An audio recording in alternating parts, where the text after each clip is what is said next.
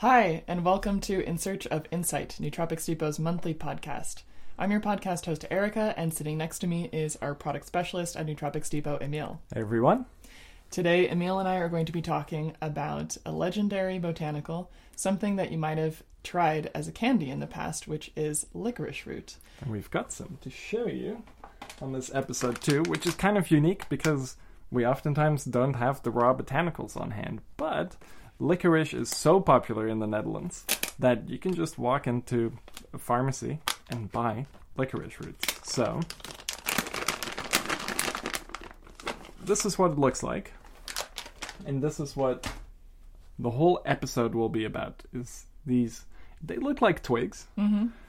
But the funny thing is, so the Glycyrrhiza glabra, I'm probably not pronouncing that correctly. It's a really difficult Latin name for the botanical, but it's in the the bean family, the Fabaceae family of plants, and it it grows above ground, quite tall, really big, bushy, and leafy. But the really important part is these roots that grow underneath the ground. And licorice can produce really big roots, so up to four meters deep into Whoa. the ground. So it can take quite a bit of effort to actually dig them up. So these are quite small roots, mm-hmm. chopped up into little pieces.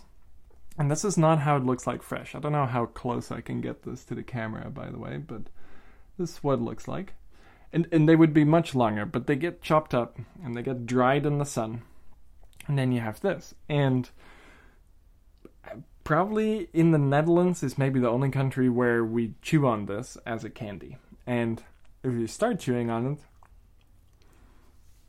it takes a little while. Mm-hmm. It starts to soften up. It starts to soften up, and then it gets intensely sweet. Mm-hmm. but there's no sugar in here. This is just pure dried licorice root. And there's a compound in here called glycyrrhizic acid, which is about 50 times sweeter than sugar.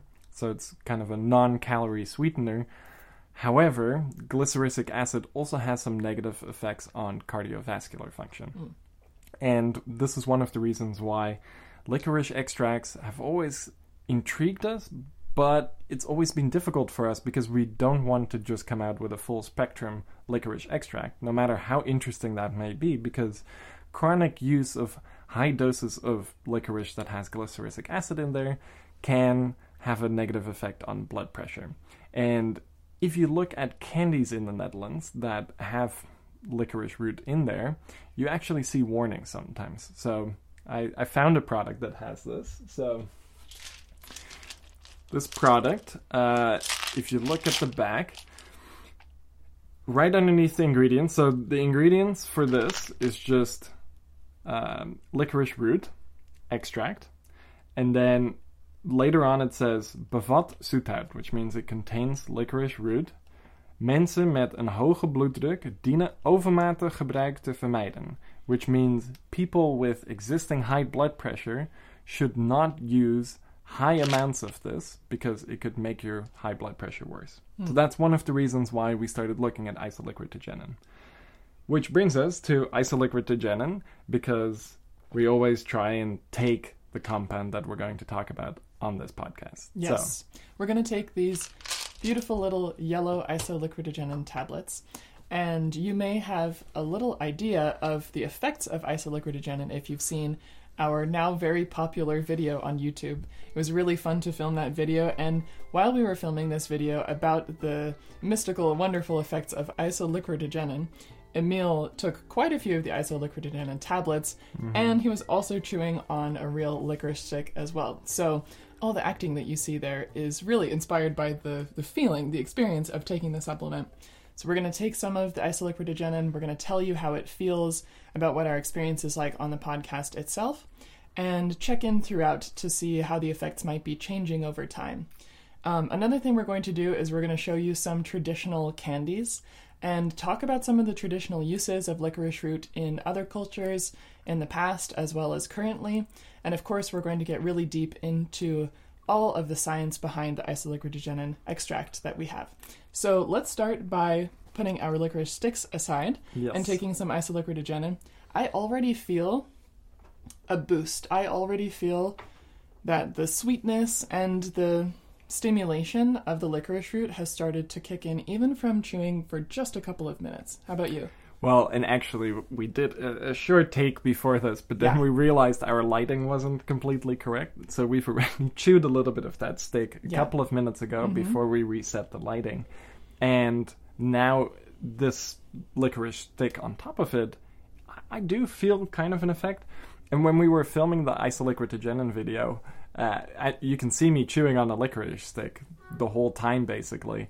And that meant I consumed a lot of just full spectrum licorice, and it definitely had a bit of a stimulating, calming, mood boosting effect.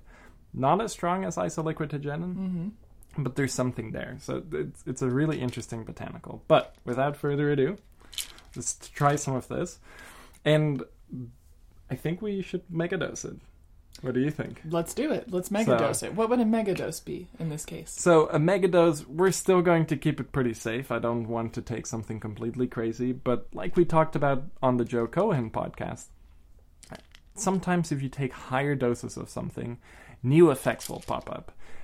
Effects that maybe if you take it continuously, you might actually notice, but not in the acute. But if you take a larger dose, you might notice some interesting effects that you wouldn't with a smaller dose. So I think mm-hmm.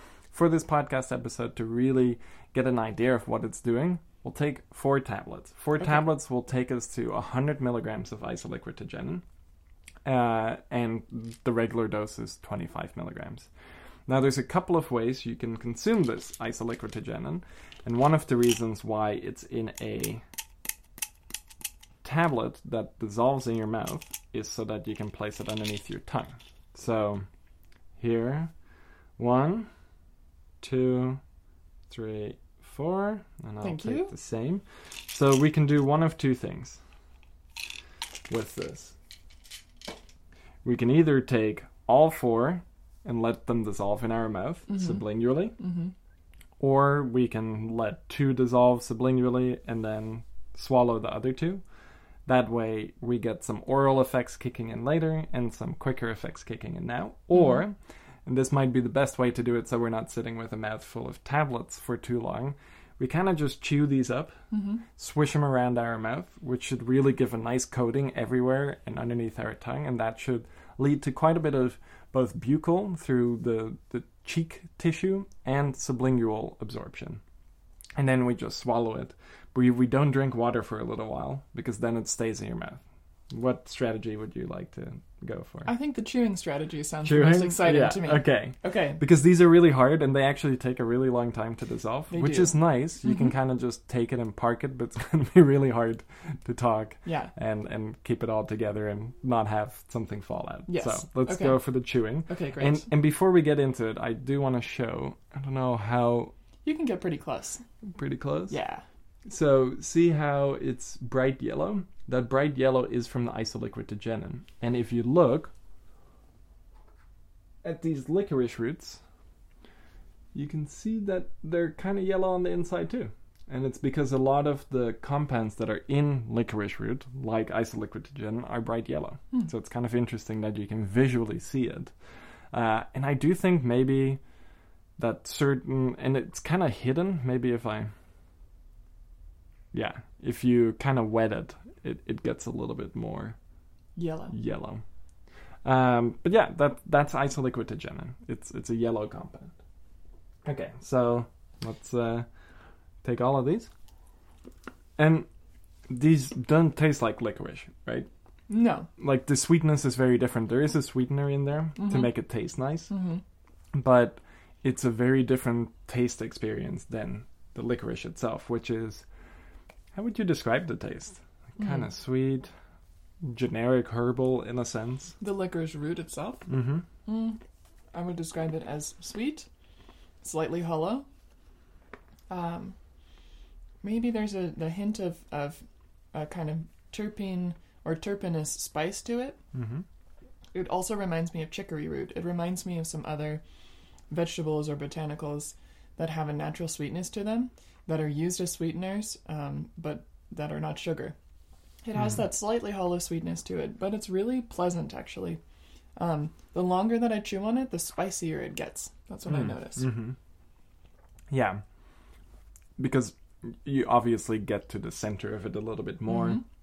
and then more of those flavor compounds come out. But it, Yeah. it's an it's a really interesting flavor. But it wasn't really utilized for it, its flavor very often. Mm. And that's, I think, if we're ready for it, we can start jumping into the history of licorice root. Yeah, absolutely. There's a lot to share. Yeah. So if you look at licorice root, you see potentially even the Egyptians were using it. Um, a lot of Southeast Asian cultures were using it. Specifically, traditional Chinese practices use a lot of licorice root. And that's kind of what got us interested in licorice in the first place because whenever you read through traditional Chinese medicine formulations, you oftentimes see licorice root in there as either the, main herb or one of the supporting herbs. You see it combined oftentimes with things like polygala, panax ginseng, poria mushroom, all of these botanicals which are great at boosting mood and cognition and relaxation. So that's really what got us interested in it. And also, having consumed so much licorice myself, I think the Netherlands actually is the highest consumer of licorice in the world. Um, some of our neighbors, um, uh, like Sweden, Norway, Finland, they u- chew, like, they have different formulations of candies or even liqueurs where Okay. you have these like shots that you can get at bars, and it's really popular here too. And they contain licorice root and salmiak salt, which is actually ammonium chloride. And we'll get to why that's important in a sec. But we we utilize a lot of licorice here, and it's kind of interesting because it's it's a candy, but it's a candy that's associated with some beneficial health properties too. Mhm. Uh, for example, if you have a cough or you have some mucus, licorice root can actually be helpful at taking away some of that mucus, thinning the mucus out, and suppressing your cough a little bit. So it's definitely used in in a functional way too here, and I Mhm. think that kind of enables our consumption of licorice because it's a candy, but it's also maybe kind of healthy, but it's also kind of bad for you if you eat a lot of it because of the cardiovascular effects. But when you take it all together, it ends up that Dutch people consume an enormous amount of licorice every year. And through consuming, I'm a big fan of licorice too. And when I moved to the US and my licorice supply was basically cut off, I think the first year I barely had any licorice, I started craving it. Like it was almost like a homesick type of thing. But I specifically craved it if I wasn't feeling well. Like Mm. If I had a bit of a cold, if I just was feeling a bit low mood, or if I had a headache, I got this craving for licorice. And then I would eat the licorice, and some of these symptoms would go away. And if you look at the traditional use of it, these are the kind of things that licorice is being used for. It's being used for um, headaches, it's being used for stomach cramps and digestion and coughs. And because of that, you see different extracts are being made of it. So in China, you would take these licorice sticks and you would chop it up and you would boil it in water. And that's pretty common for a lot of traditional Chinese herbs. They are cut up, not powderized, just big chunks of it. And maybe Erika can do some editing magic and we can Yes. show some picture here or here, wherever is a good place to place it, of what some of these traditional Chinese medicine formulations actually look like. And oftentimes it's sliced dried herbs that you then extract in water and then you discard the herbs and you drink the tea. And that's a similar thing of how licorice is used. But then it's taken a little bit further. So you could take these licorice sticks, you dry them, you chop them up, you put them in water, and you extract it in water. And you make a really strong extract of it. And then you take that water extract and you boil it down. And while you're boiling it down, the extract becomes really concentrated and black. And that's you asked a good question the other day. Why is licorice actually black? Because it's it's yellow. Yes. Uh, and it's black because when you make that water extract and you concentrate it by evaporating the water, the extract turns black. Okay. And the raw material for all licorice then is black. And interestingly, you can actually buy raw licorice extract here. And it's a really acquired taste.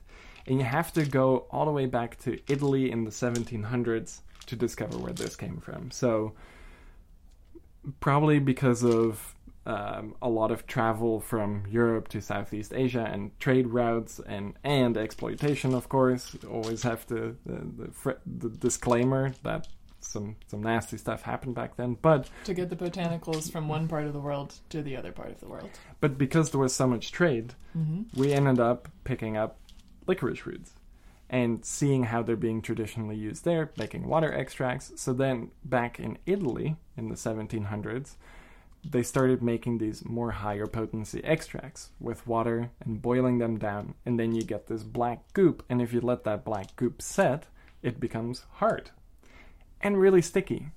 And I guess Italians at the time had a lot of bay leaves, so they would make these big blocks of this licorice water extract. And to prevent those blocks from sticking to each other, they would layer bay leaves in between. Uh, that was a good way to prevent them sticking. But also, this block is absorbing some of the flavors from the bay leaf into it. So then you have something called bay leaf licorice, which is this. Or Laurier in this case. Laurier drop. And another interesting thing, we call uh, licorice drop here, Mhm. uh, D R O P, as you can maybe read here. And I was actually kind of curious, where does this name come from? yeah. And it comes from the fact that licorice wasn't always a candy, and it was an extract that you would get in a bottle, Ah. and you would take little drops of it. Okay. So then, once it became a candy, it was called drop. Whenever Emiel is craving licorice, well, actually, whenever I go to the store and Emiel's not with me, I always bring home bags of droppies. That's what we call it. Well, that's what I Mhm. learned from Emiel because that's what he calls it. So Yeah. it's fun to learn the background of where all of these words and, and the candy and the traditional uses come from. Absolutely. Um, and that traditional style of and uh, this again is not a candy. Now it's a candy, Yeah. but it wasn't a candy back then because it was an Italian pharmacist that was making this extract, making these blocks, and then kind of just chopping up the blocks. And then you take this chunk of basically like a resin extract and you suck on it, and that's good for making your cough go away. And it has interesting health benefits hmm and that's the first time I think licorice started becoming more of a refined product. And because of that, if you look at this, even now it says real Italian Laurier drop. And if you look at the ingredients, the only thing in here is licorice root extract. So this is, if I can open it, this is basically as pure as it gets. Wow. Yeah, it's really dark. And for anyone who's wondering if red vines count as licorice, no, they no, don't. They don't. Absolutely not. Red vines might be called licorice, but they're not real licorice. The real stuff is usually going to be quite dark, Yes. black in color. And let's taste this, and Yes. you're going to notice something interesting. Okay. Mm. So, how would you describe the taste? Well, it's actually sour at first. I don't find it to be. I wouldn't call it sour, by the way, but Okay. Well, it's quite bitter. It's bitter. Yeah, I, I taste the the bay leaf or the laurier Mhm. uh, right away. Um, the licorice sweetness does come through. There's definitely some saltiness as well. I find that but not a whole lot. no, not a whole lot, and, and these are not salted. Um, that's Mhm. another element of, of the of the drop of the licorice that we're going to discuss a little bit later, is the inclusion of salt as well. Um, Ammonium chloride. yes, Yeah. but for me, sometimes I confuse bitter with sour. Like some sometimes I find that unpleasant flavor in coffee, like uh, you know, overbrewed or underbrewed espresso, for example. That line between bitter and sour can sometimes get a little bit blurry for me, but I would say now I'm tasting it more. It definitely has a bit of a bitterness to it, um, and a little bit of a hollow sweetness. It's getting better over time, Mhm. but these are intense. This is really intense, and Yeah. this is just straight up unrefined extract, water extract. Mhm. So the licorice root is boiled in water, the roots are removed from the water, and then that water extract is boiled down till you get a resin, and that that resin hardens up, and you you get what we just showed you. hmm and it's sweet, it's bitter, it's Mhm. really intense, but there's nothing in it. This is this is what licorice root extract tastes like in its purest form. hmm I'm gonna drink some water because it's really intense in flavor. Yeah. Yeah. Uh, and and I like this flavor, but this is really more of a, a more like medicinal type of flavor. hmm But the one thing I was hoping you might notice is in the US, and I think a lot of foreign countries, when you think of licorice, that flavor of licorice hmm is not licorice root. Ah, yeah. It's aniseed. Oh, okay.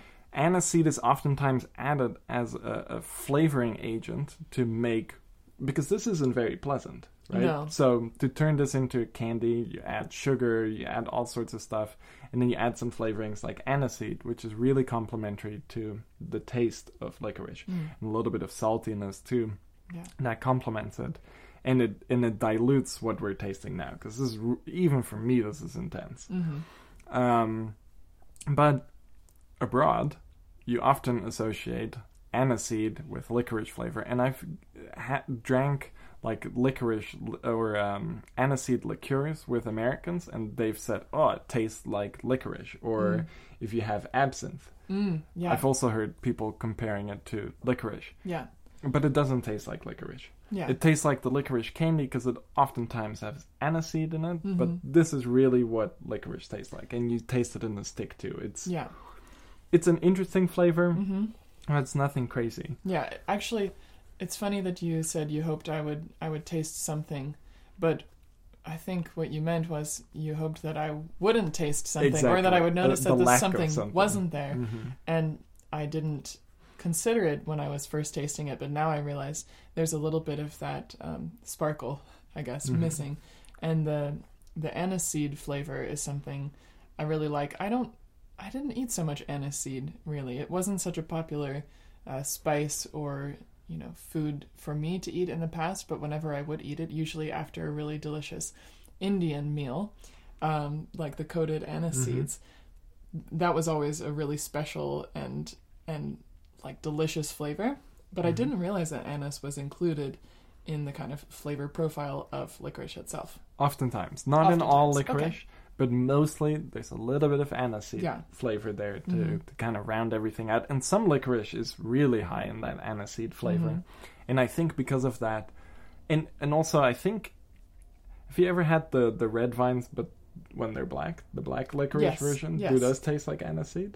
Mm, they're so sweet, and Yeah. they don't really have a strong licorice flavor, not compared to any of the, the licorice that we eat here. Yeah.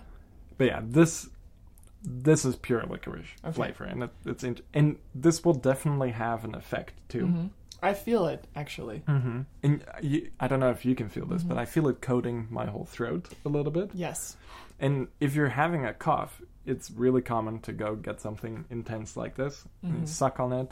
And because it's not being diluted, and you're not supposed to chew this, it's pretty bad if you chew this because it sticks to your teeth, It's very sticky. and then your teeth get all black. So you just have to suck on this, and because it's so concentrated and viscous almost, it kind of coats your throat, Mhm. and it's really good for a cough. So, but that's I think where the story gets really interesting, and we're gonna pull out another botanical soon to Yes. to help round that story out. Yes. But usually, candies or certain drinks first started as botanical remedies many, many years ago. When we didn't have modern medicine, we just had these botanicals, and you had to process these botanicals in a certain way.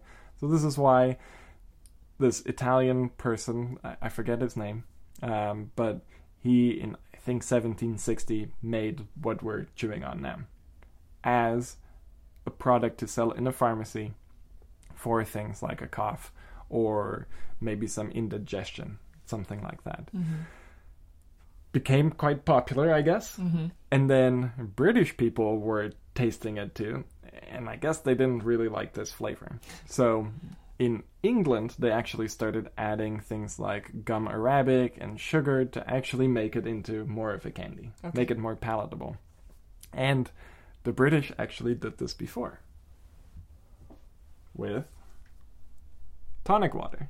Oh, So, tonic water also was actually uh, first born out of more of a medical use. Okay. So, I believe it was the British Navy. They figured out that if you take quinine from the cinchona tree, I Mhm. believe, there's a compound in there that has a positive effect on malaria infections, or Wow. I guess a negative effect because it, it it takes away some of the the malaria infection, so Wow. it makes it less likely. Oh. But it's super bitter. Mm-hmm. So if you just take pure cinchona bark extract or uh, quinine sulfate, it's really bitter and it's unpleasant. But if you put it in some water, some soda water, and then you add gin, it tastes really nice. And you have less chances of getting malaria. And then you I- have a the- reason to drink more gin and tonics, which is always good, for sure. exactly. But the interesting thing is, of course, don't take this as if you're going to a malaria infested country, don't just rely on tonic water because it doesn't work anymore. Um, I guess the malaria virus has changed and adapted over Mm. time.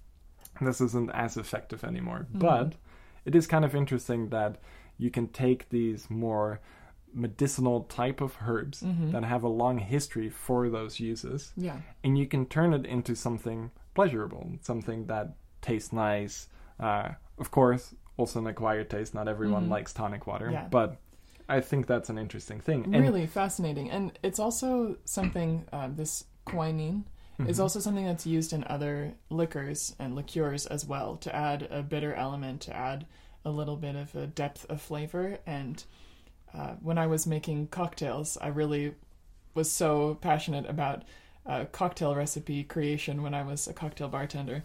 Um, there were all different kinds of amaros and liquors and even uh, fortified wines that were using uh, quinine or quinone. quinine, quinine, Quinine. sulfate usually. Yeah, quinine. Or cinchona bark extract if you want to be Yeah. a little bit more natural. hmm as a as a preserving agent, but also as a flavor agent Mhm. as well. Um, and it's really fascinating to think about the shift from using these botanicals as you know medicinal botanicals or really as functional parts of keeping yourself well. You know, back however many hundreds of years, and then slowly, perhaps our our cultures or some cultures have have moved toward more of a, a luxurious pleasure kind of fueled um, food and beverage consumption, but we're still actually consuming these, you know, medicinal botanicals in the Mhm. cocktails that we drink, or in liquors, or in candies, things that we we might now associate just with with fun and relaxed time and just pleasure, but they do still have all of that history behind them. I, f- I find that just super fascinating. Absolutely. And when you're talking about these fortified wines like vermouth, mm-hmm. they were also first developed in Italy as actually now that I think about that vermouth I think maybe comes from Germany because I think the word vermouth is the German word for wormwood Mm-hmm. uh, which is one of the the famous or infamous botanicals in absinthe And what's now because German and Dutch are related? What is the Dutch word for wormwood? Do you know it? it's a great question Well, now I'm so, thinking so how, how you might pronounce means it. But... wormwood Aha! Okay, got Yeah. it. Uh, and it's because you take wormwood, uh, Mhm. which is Artemisia vulgaris, I believe, and that was being extracted into wine. Hmm. And if you look at the ancient Egyptians, apparently they were taking uh, blue lotus and extracting it into wine. And if you go through history, we've extracted a lot of botanicals into wine because you have water and you have ethanol in there, so you're making dual water ethanol extracts basically. Wine and- extracts. Yeah, and Genius. and- they were really being used more as like a, a medical tool, Mm-hmm. not necessarily as something to drink for pleasure. Yeah. But because you have to use this anyways, and it's good for you, and it has all, some general health properties too, Mhm. there's incentive to make things taste nice. So vermouth started tasting nicer. Things like absinthe started to come about. Uh, amaros. Mhm. And, and Amaros, we're big fans of Amaros, but those really came about because of their medicinal properties. And then you start adapting those medicinal properties into something that tastes nice and Mhm. still kind of has those properties. And I think it's interesting. If I look around in the US, if you look at a lot of the candy and, and a lot of the drinks, maybe Coca Cola is one example where not anymore. I wouldn't say Coca Cola is healthy at this point. No, no, I'm gonna say absolute no on that one. But back in the day, Mm-hmm. it probably wasn't as sweet. It was laced with way more herbs, and of course, a really infamous one that we shall not mention here. Yes. But it had some interesting medicinal properties.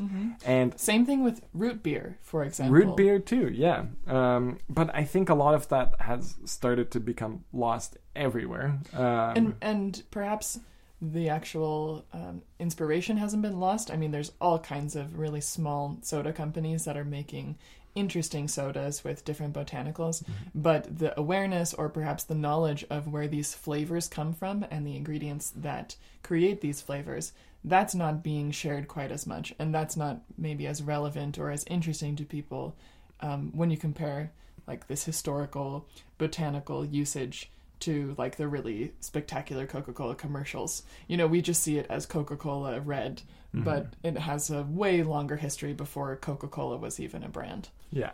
And, some of the herbs in there that should have been in a traditional Coca Cola, like cola nut, uh, or even the leaf that we will not talk about, which I have sampled one time when we were in Chile, uh, going up a mountain because of its properties for uh, altitude sickness. They have some really interesting effects. Mm-hmm. So I'm sure a Coca Cola from whenever that was first, around like the 1800s or something like that, mm-hmm. probably had some really interesting beneficial effects. Yeah. But you start making it taste better and better and better, and then you also maybe lose some of those properties. Mm-hmm. So, if we're thinking now about the Italians that were making this really intense extract that was then being dried on bay leaves, probably chock full of all sorts of interesting bioactives. And now, okay, that's interesting, but let's make it a little bit more palatable. You take it over to England, they start adding sugar to it, gum arabic, and then you end up with something Actually, let's start with this one first. This is Erika's favorite, the Yes. uh, honey. This Yes. is a, a nice one to kind of rinse our palate. This is the this is the starter. This is kind of uh, droppies with training wheels. This is the honing drop, which is really really tasty. Um, it's it's soft, it's chewy. It really has a strong um, beeswax honey flavor to it, and it also has a nice. Um, I wouldn't say mild, but I would say really pleasant licorice flavor. And So if you smell it, it has that similar licorice fla- uh, aroma that you get from those Mhm. sticks. But the honey is also super strong. But- And, and honey was traditionally being added as one of the sweeteners, and honey, of course, also had some nice soothing effects. And all kinds of good properties. a lot of modern licorice is being made with gelatin, um, but a lot of the older licorice is being made with gum arabic. And this company in the Netherlands, they're kind of making licorice more according to traditional recipes. So this one's also made with gum arabic. So it's a little bit more. Well, I guess it's it's pretty strong actually. It is pretty Yeah, strong. but it has a different overall like if you bite into it. Mhm. But it this has is a different texture. Yeah. yeah. But this one, especially with the honey flavor, this is Mhm. probably as close as what you might have gotten in England back in the day. So Okay. you take what we just sampled from Italy, and now Mhm. we're advancing a few years, and now we're in England, and now we're tasting kind of what the English pharmacists were doing with it. And again, it's not being used as a candy at this point, it's really being used more of a, a functional botanical. Yeah. So, Okay, so we're gonna enjoy this licorice, but now I have a question for you mhm. because there's a drop, there's a licorice candy called Engelsdrop, which Mhm. means English drop. But Mhm. do you know anything about the history behind Engelsdrop or where that comes from? I don't, but it, the flavor profile of that is the most accessible. Like if you Mm, don't like mhm. licorice, you can eat Engelse drop, which translates to English licorice. It's super sweet. It doesn't have a lot of that licorice flavor in there. Mm. Um, and if you look at this licorice we're eating now, you're really starting with that block. Mm-hmm. Um, and you call it drop, block drop, I think. Um, and that's kind of the raw material that you then dilute. And Mm. I guess in some of the English, later English drop, Mm-hmm. um, it, it gets more and more and more diluted and more and more Mm. and more sweet. Okay. This is quite sweet, Mm-hmm.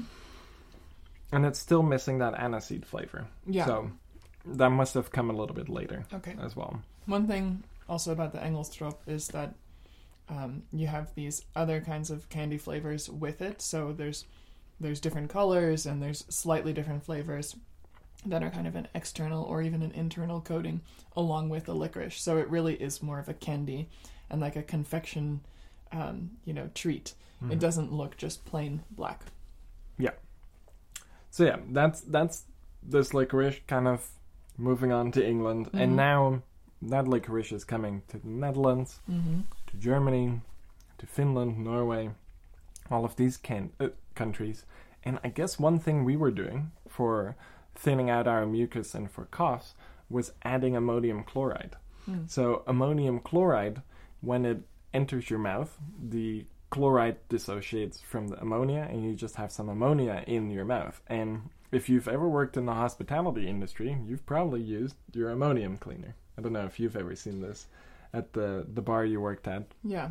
uh, but the cafe I worked at, we just had ammonia, diluted ammonia in a spray bottle, and you spray surfaces down, Mhm. and the ammonia has antibacterial properties. I most associate ammonia with um, a quick cure for a jellyfish sting. Mm. That's one use where I where I had um, where I needed to use ammonia, um, just like as a topical. Um, the other thing I associate ammonia with is very random, but um, the smell of horse piss. It really smells like ammonia. In fact, there might be ammonia in There is, and there's actually horse pee. Sorry, that's a little bit piss. rude. horse urine. Let's, Horse uh, urine. Let's let's yeah. Okay, let's reel it back a little bit. Horse urine. Uh, and actually, in our urine, there's Mm. ammonia too, which is Ah, why there's okay. this concept that if you do get stung by a jellyfish, you can just pee on your leg or have one of your friends pee on your leg, um, which I don't think is that effective. But No, part of it is that there is some ammonia in your urine, and it's antibacterial. and it's antibacterial. But here, if you take ammonium chloride and you take that ammonium chloride and you consume it, one, it can thin out your mucus, so it can be easier to expel mucus if you're having a cough or you're congested. And the ammonium chloride is acting as an antibacterial, so whatever is causing those issues, it can have potentially a beneficial effect on the root cause. And I guess when the licorice kind of went from Italy to England and back to this part of the world where we were also using ammonium chloride, those two eventually met. And we call it salmiak, which is. Salmiak, I think, generally is just ammonium chloride. Hmm. It has a salty taste. Um, and usually it's mixed with just licorice powder. So I got some of that too. Oh We're- boy. We're really going full Oh. into the licorice. Oh We're, my we're going to consume every form of it. Uh, so I we- must say I'm like a little bit uh, nervous for this one because I still have the Laurier drop, um, the Mhm. Italian one. oh, you still have it? Yeah, I mean it's still dissolving in my mouth. it's pretty bitter, Uh-huh. um, but I haven't ever taken this powder before, and I really don't know what to expect. When Emiel and I first met, um, it was a really funny joke for Emiel to give me um, licorice with salmiak salt on it and But, tell but me that it was on the inside. okay, yeah, hidden on the inside. And he would tell me that it was a nice candy and I should try it. And then I would eat it and would just be absolutely repulsed. I mean, I had never tasted candy with salt in it before, never in my life. Or ammonium chloride, because it tastes salty, but it's ammonium chloride, not Yes. sodium chloride, which Okay. we associate with salt, Yes. which is also kind of weird. Yeah, but it took me years to get used to the flavor of the ammonium chloride in the Mhm. licorice. And now I find it it's okay. I will eat it. It's not something I reach for. But um, I never imagined that I would be eating the pure ammonium chloride licorice Well, powder. and this is not pure ammonium chloride. Ah, okay. So this is ammonium chloride mixed with um, powderized root. So let's see.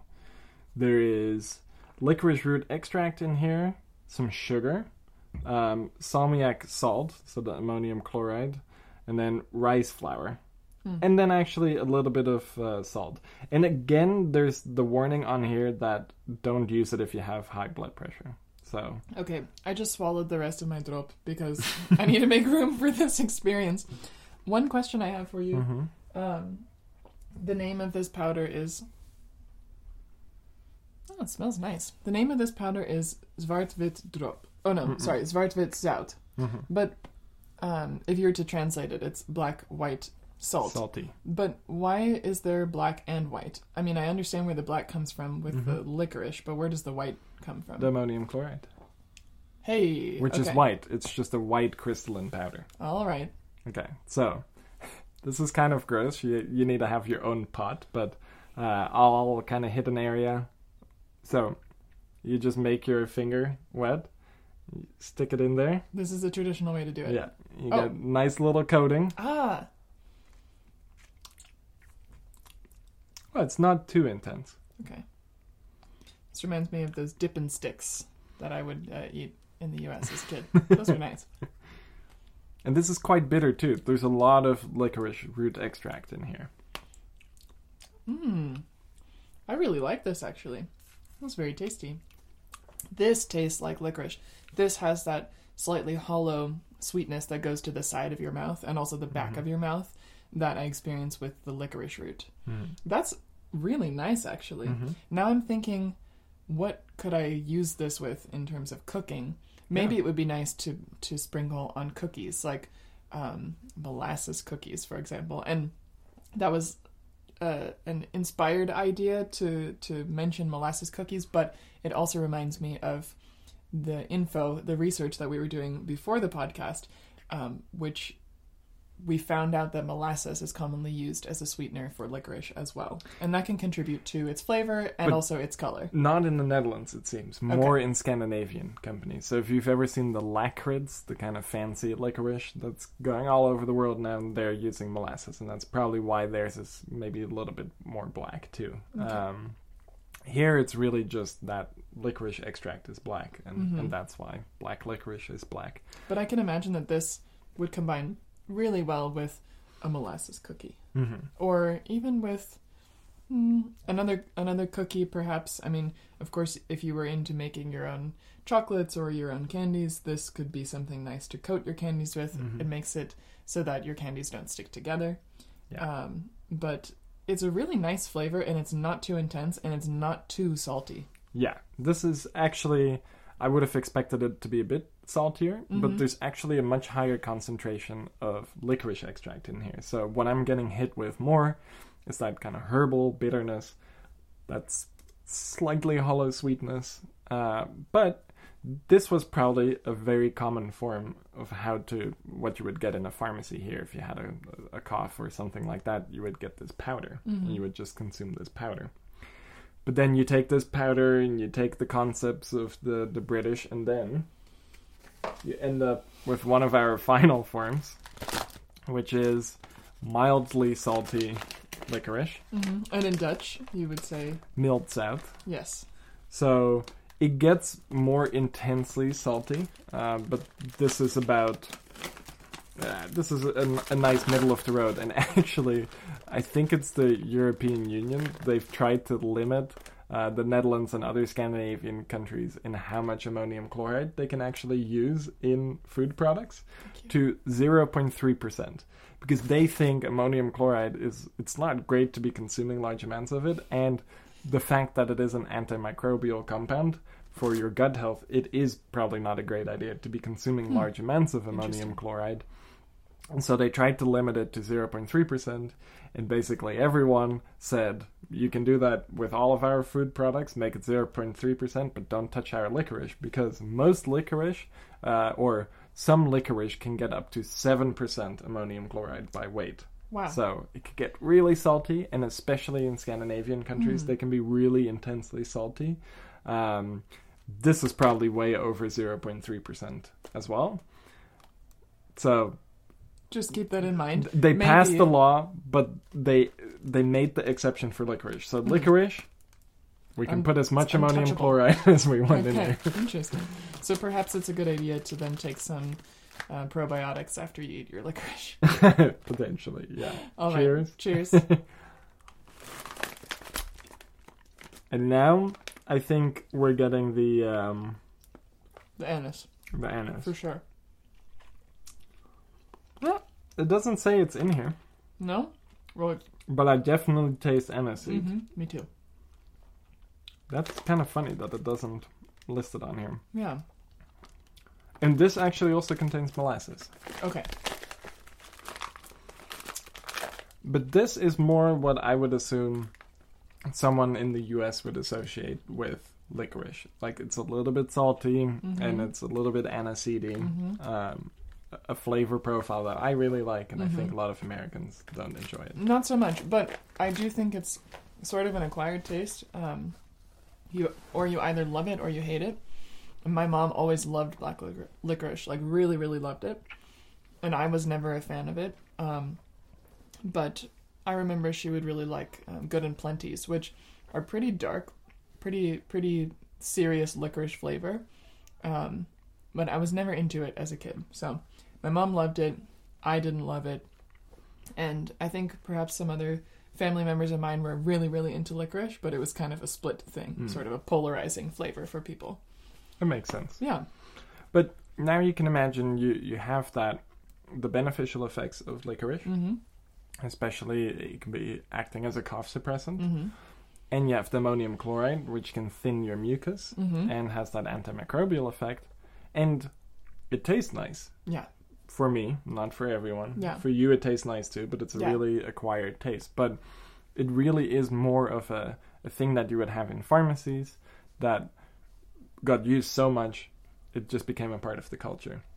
And to the point where we eat millions of kilos of licorice every year. Yeah. Um, but of course, you don't always want to be consuming that amount of glycyrrhizic acid. So for me, I definitely don't eat licorice on a daily basis. Mm, almost daily basis. I mean, it depends. And of course, the, the licorice candies that Mhm.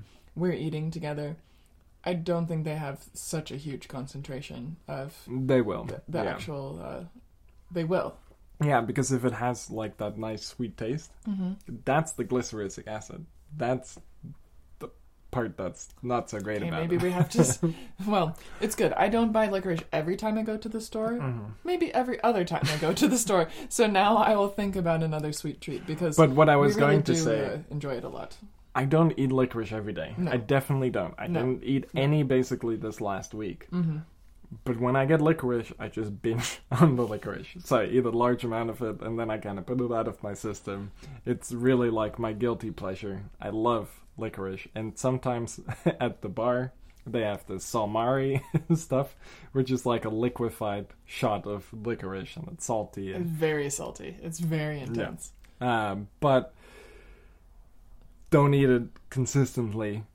But those mood effects are really nice. So, Mhm. of course, I'm eating a bunch of sugar. It's a nice flavor. It's It's nostalgic. candy. It's, it's I've grown up with it. It Mhm. just makes me feel good because it tastes good and how it tastes, but also because of the bioactives. And that really brings us to the most important part of this podcast is to actually discuss isoliquiritigenin. And to reference our title, which is that isoliquiritigenin is candy for your brain, and to talk about the mood benefits Mhm. from isoliquiritigenin, which comes from licorice root. So before we jump straight into that, I do want to check in with you and ask how the effects are and what you're feeling from the isoliquiritigenin tablets.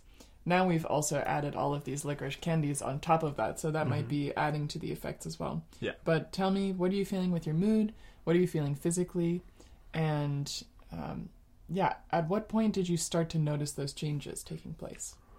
it's still somewhat mild for me, and part of the reason probably is also because I'm I'm focused on telling the story and the history of licorice and presenting all of these licorice candies.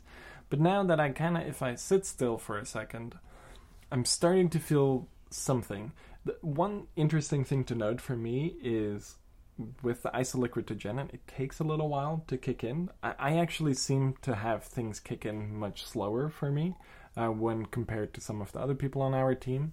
So for me, I'm not totally at an effects level yet that I'm used to, especially with how high of a dose we've taken, which, by the way, I've never gone over 75 milligrams, so that's Mm. three tablets, so this is kind of unexplored territory too. But what I can notice is like a a distinct kind of focus effect. Uh, it's calming, but it's also focusing, and I think right now what I'm getting the most of is more of the focus, and I would liken it to a bit of that caffeine L-theanine type of experience, but a little bit smoother. But I'm definitely starting to feel, especially now that I'm sitting still, like things feel a little bit more weightless. Like my my body feels a bit more relaxed, which we'll talk about why that happens in a sec. But yeah, a little bit more physically relaxed, a little bit more mentally relaxed, but also more focused. And I think that's a really interesting aspect of isoliquiritigenin. Mm-hmm. What are you feeling so far? I definitely noticed the relaxation in my in my throat, in my mouth, in my vocal cords.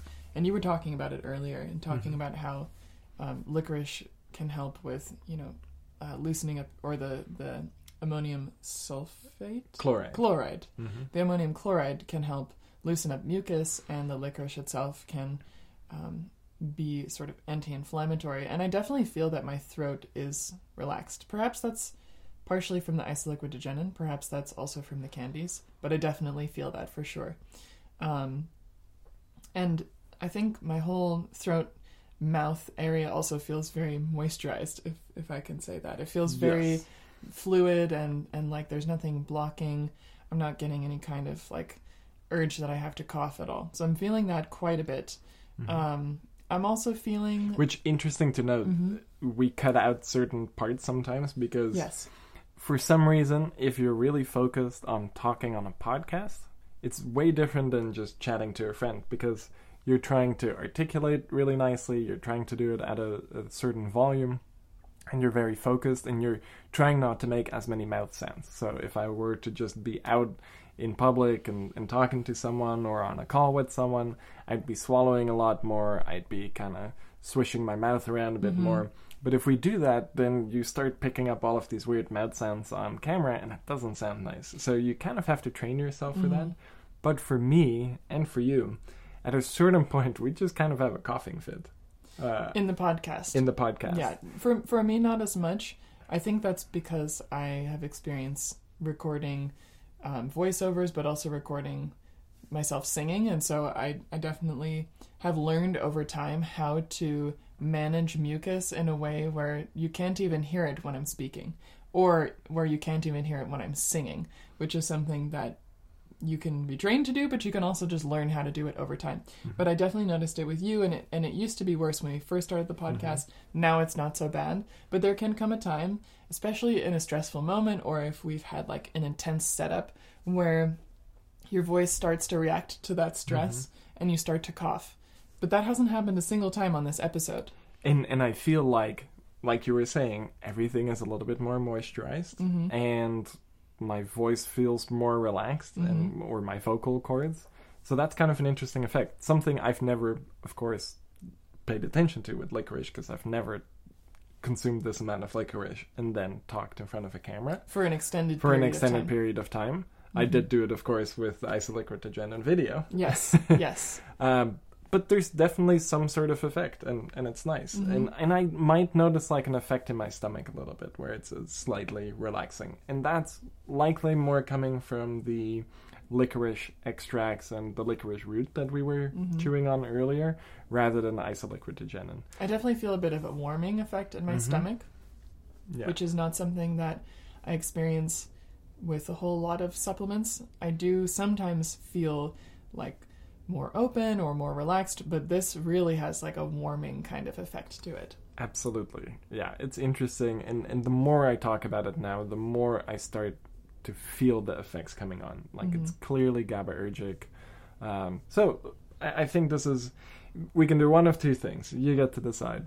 We didn't talk about our new products yet, Yes, so we true. can break and do that, or we can get into the pharmacology of isoliquiritigenin. Hmm, I think we should jump straight into the pharmacology because we've done such a great build up with all of these candies, Yeah. but we've also dropped a few of the hints about the mechanisms of action for the benefits of isoliquiritigenin. So let's get into it.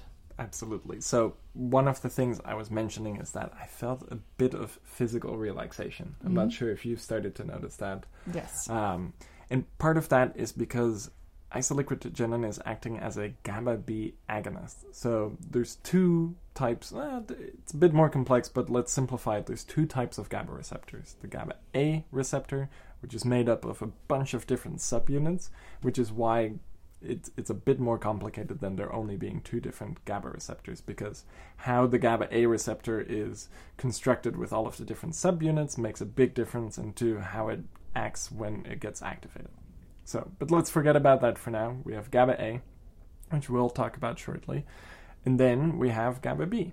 And GABA B receptors seem to control physical, uh, like muscle tension and things like that a bit more. So if you activate GABA B, things relax in your gut that can happen. So you have this this relaxation effect in your gut. It's probably where some of the gastrointestinal effects of licorice are coming from. Would be this minor GABA B agonism, which is significantly elevated in isoliquiritigenin, of course, because we have a much higher concentration of it.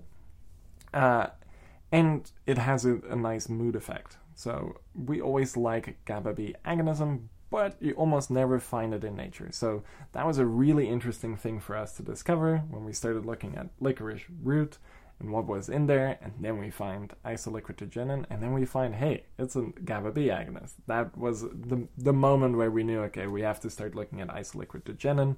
I think that's going to be the key to capturing licorice's mood boosting effects, amplifying them a bit, and removing the risk of glycyrrhizic acid. Isoliquiritigenin is also a GABA A agonist. That's also nice. Actually, I believe it's a GABA A positive allosteric modulator together with straight up GABA B agonism. So those two together, you get the more mentally relaxing effects from that GABA A portion, and you get some more of those physically relaxing effects from the GABA B portion. So it just that alone is really interesting and would make isoliquiritigenin a top choice for us because I personally am a huge fan of GABAergics. Uh, Paul is also a big fan of GABAergics. You're a big fan of GABAergics. It seems like we're all kind of fans of GABAergics around Yeah. the office. Um, so especially GABA B agonists, we, we really like those, and we've been missing a GABA B agonist, so it was really interesting to find isoliquiritigenin. And then when we tried it, we noticed, hey, it's it's also a bit stimulating. It's not just relaxing, and it actually doesn't really make us tired. In fact, I would never take this before bed because it's starting to kick in a little bit more now. Yeah. I'm starting to get, I feel like that that kind of chatty effect. hmm I want to go a bit faster. Um, I'm getting a bit more physical energy now. Yeah. There's definitely a, a stimulating component to it, and that's because isoliquiritigenin is an inhibitor of both monoamine oxidase A and monoamine oxidase B. So it's a dual MAO inhibitor. Wow. And what that means, we've discussed this multiple times on the podcast already, mm-hmm. but just a quick refresher. There's multiple different ways in which neurotransmitters can become degraded or removed from the synaptic cleft. So, to back up just a little bit more, the basics of neurotransmission is you get an electrical signal which goes into the presynaptic neuron, and that presynaptic neuron is full of little things called vesicles. They're these little circles, and they get packed with neurotransmitters. And then those neurotransmitters float around in the presynaptic neuron. They bind to the cellular membrane, and when that happens, a process kicks in that then opens up the vesicle and the cellular membrane, and the neurotransmitter can be released into a fluid filled cavity called the synaptic cleft.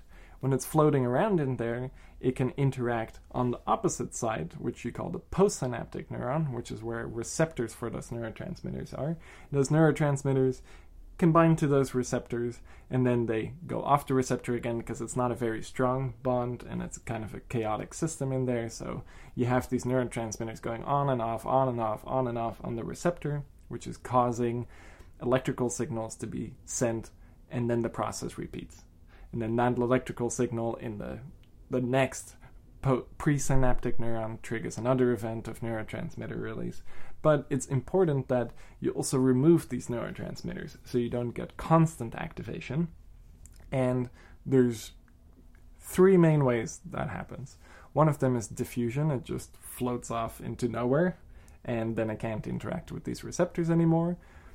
Or another thing that can happen, well, two things that can happen. One of them is that these monoamine oxidase enzymes they float in and they just degrade the neurotransmitter. And by doing that, it gets inactivated.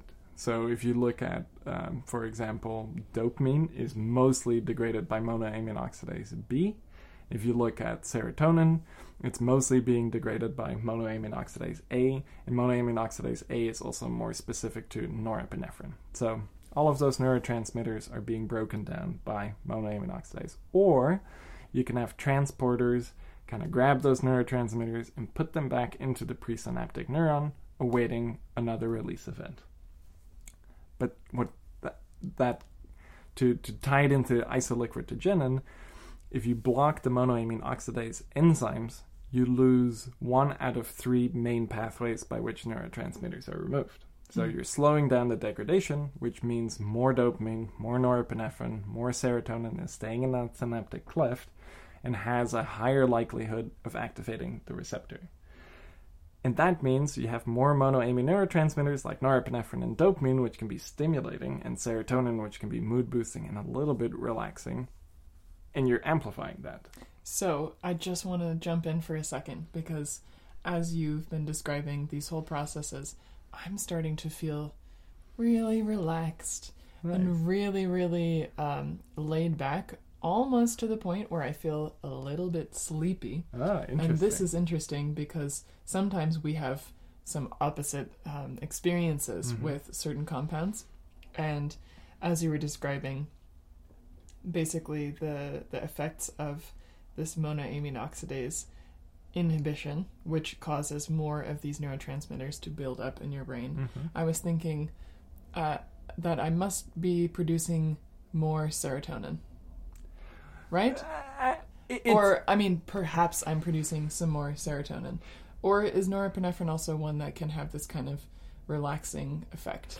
norepinephrine norepinephrine by the way is really badly understood by, Mm. by most people Mhm. we usually associate norepinephrine uh, so norepinephrine another name for it is noradrenaline Yes, so it wouldn't So- make sense to have uh, a calming effect from norepinephrine. well up, right? and that's kind of where it gets difficult because a lot of people think norepinephrine always means you're going to get more stimulated Mm. but it's not always the case and Okay. norepinephrine can actually be slightly relaxing in a way that it enhances focus in the right amount Okay. you increase that, then it definitely gets more physically stimulating, Mhm. especially.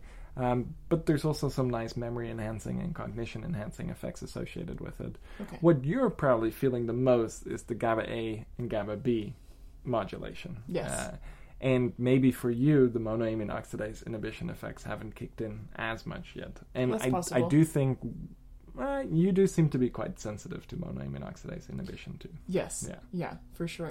But basically, you have this contrast of GABA A and GABA B hmm going up, the activation of, of both of those. So you have more inhibition happening in Mhm. your brain. But then you also have more of these monoamine neurotransmitters coming up, which then is stimulating for most people. Not everyone, Yeah. by the way. Not Yeah. everyone has a stimulating effect with monoamine oxidase inhibitors, which is Mhm. kind of interesting. Some people just experience nothing from Vignatex or Tribugen. hmm And I believe, and I've mentioned this on the previous podcast, I believe, with Lucas, that some people just have very low levels of monoamine oxidase already. So if you try to inhibit it, not a whole lot is happening there. Mm. And people who usually have higher levels of monoamine oxidase, which according to my genetic testing, I seem to have higher levels of monoamine oxidase A and B. hmm For me, I'm very sensitive to monoamine oxidase inhibitors, so that's kind of why I came up with this theory. I'm not sure how correct that is, but it does seem. In I know one other person who actually has low monoamine oxidase A and B levels, determined by genetic testing. Again, we're not sure how accurate that is, but they notice nothing from Vignatex uh, Hmm. or Tribulus.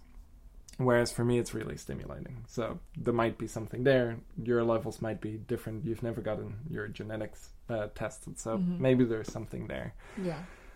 But it's interesting because you have this calming effect being contrasted with a stimulating effect if you respond to the monoamine oxidase inhibition effect. And those two together create an effects profile that's like super amplified L-theanine, where or caffeine L-theanine, where you get that same synergy between a stimulating component and a calming component. Now it's just happening in one extract Mhm. or one compound. And that compound is also producing even smoother effects, but Mhm. also more mood elevating effects. Yeah. If anything, I would say that this kind of relaxation this is the relaxation that I have when I say to you, I'm, I'm feeling a little bit tired. And you say, Are you sure you're tired or are you just really, really relaxed? And this is this is that feeling where um, I even feel it in my facial muscles, or especially my fa- facial muscles, like around my eyes and kind of the back of my head, like these muscles that I don't normally even sense are are are clenching or really working. And now I'm sitting here and having this conversation with you, and it just feels like from the the hairs on my head all the way through my toes, my whole body is just relaxed. And perhaps this is also happening because now it's been um, over an hour since we took the isoliquiritigenin tablets, and at first I was feeling a lot of stimulation. That can also be because we started the podcast, but now I'm really feeling those relaxing effects starting to really set in, and I'm curious uh, for anyone who's taken isoliquiritigenin, do you also notice that there is kind of an initial stimulation and then easing into a relaxing effect? If you have, or if you've had other experiences, definitely let us know um, in the comments because we always find it fascinating to know what you feel from these extracts. But let's get back to talking about the, the mechanisms of action. I- I- but interesting there too is maybe with these escalating dosages, Mm. at a certain point there, there's not as much monoamine oxidase inhibition going on, but there's more GABA A and GABA B activation going on. So you start transitioning more towards GABAergic effects rather than those stimulating monoaminergic effects. How are GABA and monoamine oxidase related to each other? They're not. Okay, so explain to me how, yeah, d- walk me back a little bit. How Mhm. how are they related to each other? The GABAergic effects, GABA A, GABA B. Mhm. Just like a really quick breakdown. Well, GABA is a neurotransmitter. Mhm. It's an amino acid neurotransmitter. It's one of the main inhibitory, or what we would like in practice to call a relaxing neurotransmitter. Mhm. Is this in a similar category as norepinephrine, serotonin, and dopamine? No. Okay. So, dopamine, norepinephrine, and serotonin are all monoamines. okay. So, it's a neurotransmitter that has an amine group on Mhm. it. Okay. So and just one, so you call them monoamine. mo- a- monoamines, and then Mhm. the GABAergics is its own category. It's an amino acid neurotransmitter. Yes. Okay, And, and there's a couple of those. So the big one is GABA, Mhm. which is the, the big inhibitory neur- amino acid neurotransmitter. Mhm. And then you have glutamate, which is the main excitatory neurotransmitter, Okay. amino acid neurotransmitter. Okay. And then you also have glycine, which is also acting as a bit of a neurotransmitter and also has its own receptors. Okay. So I'm just going to inject a little bit for glutamate, hmm glutathione. No. For example. No, they're not related to each other. No. It sounds similar, but they're not related. No. Okay. And then for the MSG, for Mm-hmm. example, um, which has a really bad rep, which Yeah. I find very unfortunate. Um, it's monosodium glutamate. Hmm, okay. And glutamic acid, Yeah. it's in a lot of our foods. So, soy sauce is full of glutamic acid. Any fermented food is going to be very high in glutamic acid. Mhm. And this glutamic acid, when it activates receptors on your tongue, produces the sensation of umami. Okay. So, pure umami is glutamate. but what other supplements have glutamate? Just just off the top of your head. Do we even really like search for that in supplementation or usually you're trying to actually dampen glutamate activity Uh-huh. so and there's the glutamate system is quite complex you have a lot of different glutamate receptors and one of the ones we're often concerned with is the nmda glutamate Aha. receptor okay? or the ampa glutamate receptor Okay. nmda is very important for long-term potentiation Mhm. so if you activate the nmda receptor you can actually create new neural pathways and that is called long-term potentiation so there's real physical changes in your brain Mhm. that then help encode memories Okay. and ampa is involved there too which interestingly when we're most focused on nmda it's nmda antagonists because you also don't want too much nmda activation or too much glutamatergic activity because that can cause excitotoxicity so it can make your brain overstimulated Mm. basically Mhm. uh, and that's also why there's uh, GABA is the main inhibitory one, Mhm. glutamate is the main excitatory one, and they keep each other in balance. I see. Which is also really interesting because glutamate turns into GABA. Okay. and GABA can turn into glutamate again, so they they are interchangeable with each other too. So these are these are two um, which are in the same category. hmm But then you also mentioned glycine, hmm and glycine is what's attached to magnesium glycinate, right? Yes. Yes. But okay. but glycine is also that's not the only place where you would find glycine, of course. But in terms of Nootropics Depot products and Yes. things that that we can think of as practical examples, that's one really clear one. It's even in the name. And the interesting thing about glycine and the glycine receptor is that if you look at the NMDA receptor, hmm there's also a glycine receptor on the NMDA receptor. Mm, So okay. if you activate glycine, hmm it's kind of interesting because glycine also has an inhibitory effect. It is usually relaxing, and as a neurotransmitter in the brain, it usually has an inhibitory function. But on the NMDA receptor, it acts as a co-agonist. So if you activate the glycine receptor, then the NMDA receptor becomes more sensitive, and it's more easy for that NMDA receptor to become activated Mm. and have that long-term potentiation effect. So there's, especially back in the day, and, and still a little bit here and there, there's people looking at compounds that specifically interact with that glycine site on the NMDA receptor as a nootropic. And that's Okay. also one of the reasons why I find magnesium glycinate to be interesting because magnesium actually slots straight into the NMDA receptor. And for the NMDA receptor, it's an ionotropic receptor, which means that when it becomes activated, it changes its shape. And when it changes its shape, it can let ions like sodium or potassium or calcium in and out. And that changes the electrical gradient and that can cause action potentials, like we talked about. And that can travel through the axon of a neuron and that can cause neurotransmitter release. So that's that's one of the ways. And that channel, the NMDA channel, is usually blocked by magnesium. So there's a magnesium ion in there. And if the NMDA receptor gets activated strongly enough, that magnesium gets liberated and it opens, and now ions can flow in and out, and now that system is active. Okay. What's interesting about magnesium is if you consume more magnesium, then it's acting as an NMDA antagonist in a sense because it's making it less likely that the NMDA receptor will activate when it's not supposed to activate. So it kind of controls the system more. But then you add in glycine and it also makes the receptor more sensitive. So you're kind of like fine tuning the NMDA receptor in a sense to enhance long term potentiation. But Wow. so that's that's we're getting kind of a neuroscience lesson at this Mhm. point. Yeah. Um, but if we we backtrack a little bit to GABA, Mhm. GABA is generally and it, it's a very oversimplified system as well. There's a lot more to GABA, but in general, GABA A and GABA B is going to cause relaxation. Glutamatergic activation is going to cause a bit more of um, excite, excitatory effects, and it's really interesting if you consider kind of the effects of ethanol. Mhm. Um, it activates GABA and it blocks NMDA receptors. So, Okay. Under the influence of ethanol, you would feel relaxed. And the NMDA receptor also controls um, motor coordination. Aha. So, and and if you take enough of a GABAergic, your motor coordination will also go down. But if you then also, on top of that, block the NMDA receptor, you really start to lose motor coordination quite a bit, which is why alcohol is such a societal problem at the end of the day, Mhm. because you're just knocking out your motor function. Mhm. But the next day, what's kind of interesting is because you have this, especially usually if you consume alcohol, you're doing it for many, many hours at a time.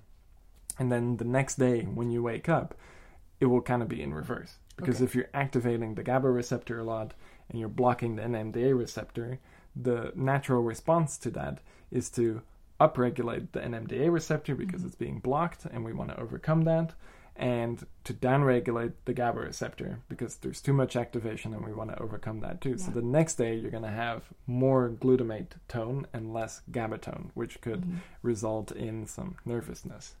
Uh, so we're usually trying to achieve the opposite side Okay. of that, where we're trying to dampen glutamate and we're trying to elevate GABA and keep those in in control there. Okay. And, and that's also where things get really complicated because serotonin, for example, if you activate the 5-HT2A receptor, which we talk about extensively in our Cognance episode and our Bacopa episode, certain types of serotonin 5-HT2A receptor activation actually cause releases of glutamate, and that's important to the effects of these 5-HT2A agonists. So Okay. glutamate can also be an important part there. But as far as I know, isoliquiritigenin is not having serious effects on glutamate. It's more GABAergic, so it's going to be more calming, but it's also going to have that stimulating effect because of the monoamine oxidase inhibition. And there's three more interesting things that it does, which are a little bit misunderstood still, and I'm still having a hard time figuring out how exactly that slots into everything. So it's acting as a dopamine D1 antagonist. Okay.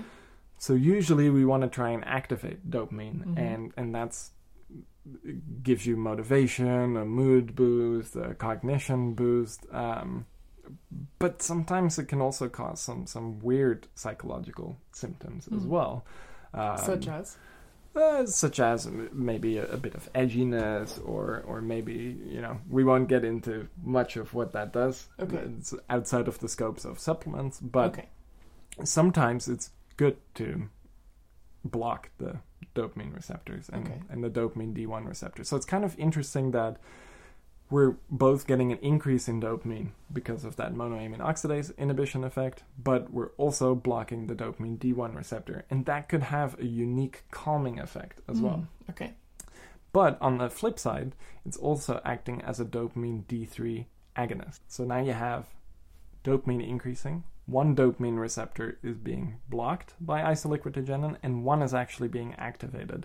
And the dopamine D3 receptor is very important for mood and for cognition and memory. So there's some interesting effects there too. And it's it's hard to figure out how exactly that, that balance of dopamine D1 inhibition and dopamine D3 activation is playing together, especially in context with the monoamine oxidase inhibition effects. Mhm.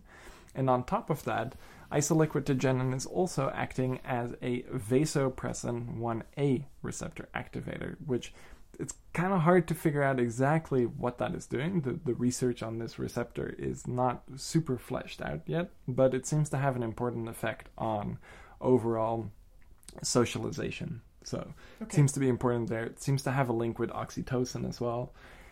In some studies, they think blocking the vasopressin 1A receptor is having a, a beneficial effect. On the other hand, you have studies looking at vasopressin 1A activation and that having positive effects. So both blockade and activation can have positive effects. And it, again, it's kind of hard to figure out exactly what it is doing in the context of isoliquiritigenin. But when you take everything together, it produces a really unique mood boosting, relaxing, energizing effect. Mhm. Uh, and it's definitely developing more for me now. Uh, and I, I, this high dose is interesting. I would say I might prefer a slightly lower dose. Mhm. When we've tried lower doses, it's it's a little bit more stimulating Yeah. this definitely feels much more GABAergic. Yes. Uh, and something I notice with GABAergics is that the sensitivity of my fingertips tends to change. So Increase? I decrease. Decrease. Okay. So I notice that a little bit now. And then things like my hair can feel a little bit softer oh, because really? I'm not feeling as much. Or Hmm. I, I, I noticed that with most GABAergics. Hmm. Uh, Interesting. so that's kind of an interesting effect. Yeah. But it also means that isoliquiritigenin is going to have a very beneficial effect if you have muscle tension and that muscle Mhm. tension is causing pain. Yeah. Then isoliquiritigenin can be a very interesting way of managing that pain, Mm-hmm. especially because it can help relax your muscles. And before we started recording this podcast, I think I slept a little bit wrong last night and my neck was a little bit sore, or maybe I was doing a lot of research, and because of that research, um, my, my neck was sore. Mm-hmm. But either way, now that's gone. So just the relaxing effects of that, that GABAergic GABA B effect, I think, is, is really beneficial there. Mm-hmm. Um, so, an interesting option if that's something that you're dealing with. mm-hmm. could be could be a cool option to look at. For and sure. especially if you consider that isoliquid of course, also has inflammation regulating effects.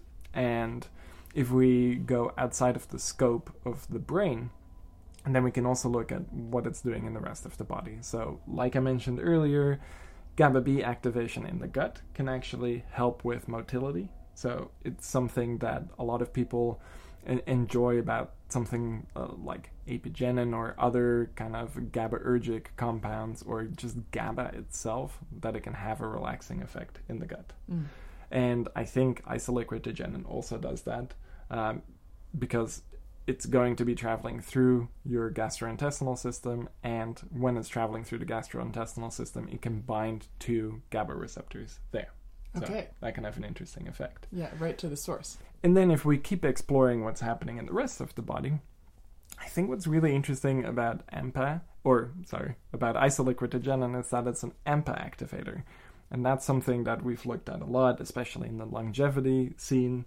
Uh, and, and a lot of our products are AMPK activators. Things like berberine are, is an AMPK activator, cycloastragenol, astragaloside 4, uh, hesperidin, nobiletin. There's a lot of AMPK activators, and these AMPK activators can help enhance cellular energy as well. And I think that's an interesting aspect of isoliquid too, where it has these inflammation regulating effects. Oh, it, it upregulates NRF2, which is something that sulforaphane, for example, does. So that's one of the, the broccoli bioactives. And upregulating regulating NRF2 enhances the um, antioxidant defenses in your body. Wow. So it has an oxidation regulating effect, it has an inflammation regulating effect, it has that GABA effect, that GABA B effect. So for pain, kind of an interesting option. Absolutely. And for longevity and just overall metabolic health, it's also interesting because of that AMPK effect, and it's also an mTORC1 inhibitor, which can also play a major role there. And so I think that's also really interesting that you have this very active compound in your brain that's also active throughout your body.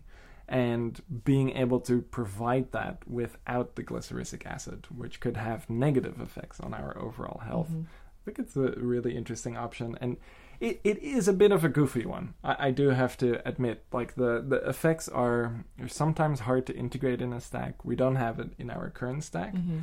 I do use it frequently though. So, like I was mentioning, with my neck muscles being sore, I'll usually take a double dose of isoliquid and that will kind of help relax my muscles. And it's a nice one if I'm just having some general overall tension or I'm feeling a little bit nervous or I'm actually feeling a little bit tired. It, it's a it's a nice occasional one. Mhm. And I think that that concept of more occasional nootropics is is really interesting and It's a good segue, actually. Yeah. If we're ready to uh, step away from all of the intense Mhm. science, well, at least just for a moment, yeah um, to talk about some new supplements. yeah let's do that Okay, great. because the new supplements that we'll be talking about are ones for us too that are definitely not in our daily stack. Um, because again they can be well one of them is kind of in your daily stack. The other one is a little bit harder to integrate because the effects are so intense. So let's start with that one. Yes, and just in the meantime, while Emiel is grabbing the supplement bottles, um, thank you for all of your listening ears, and thank you for sticking around and sharing the In Search of Insight podcast um, over the last two years. If you have just watched this really intense section about all of the different mechanisms of action of isoliquiritigenin, and you want to go back and listen again and clarify what you've learned, you can do that by going to the chapters, which are going to be in the description on the YouTube video, and they're also going to be in the description on the Spotify video as well. Um, if you have questions about what you've learned, we always do a question and answer session on Reddit, and that's our subreddit. It's going to be r slash Nootropics Depot. So we always do this kind of formal question and answer post on our subreddit, but you're also welcome to comment um, or post about the podcast on Reddit and let us know what you thought, let us know what you learned. Um, if you have other interesting research that might uh, support things or even new research that we weren't aware of before this podcast about licorice or isoliquiritigenin, we want to know. yes Um, so don't be shy. Definitely reach out to us. And if you want to go back through that information, check out those chapters. They're always there every single month. So, ooh, you just poured yourself some of that tonic Do water. you want some tonic water Yeah, too? I'm gonna finish my my normal water, and then I want to try some of this tonic water. So yeah, now we're we're back in Britain for a little bit Yes. uh, with that quinine, and I'm actually going to check if they put cinchona bark extract in Mhm. here or if it's something else. I'm also curious um, because Fever Tree tonic water is really nice, and Mhm. and especially in this one. Please, Fever Tree, sponsor us so Oh, we that can would be drink nice. this on every episode. but I'm I'm curious about the ingredients that they use because they have different flavor profiles. They have different um, labels, and this one is the Mediterranean tonic. But I'm also familiar. They have an Indian tonic as well, Mhm. and I don't know what different kinds of botanicals they use for them.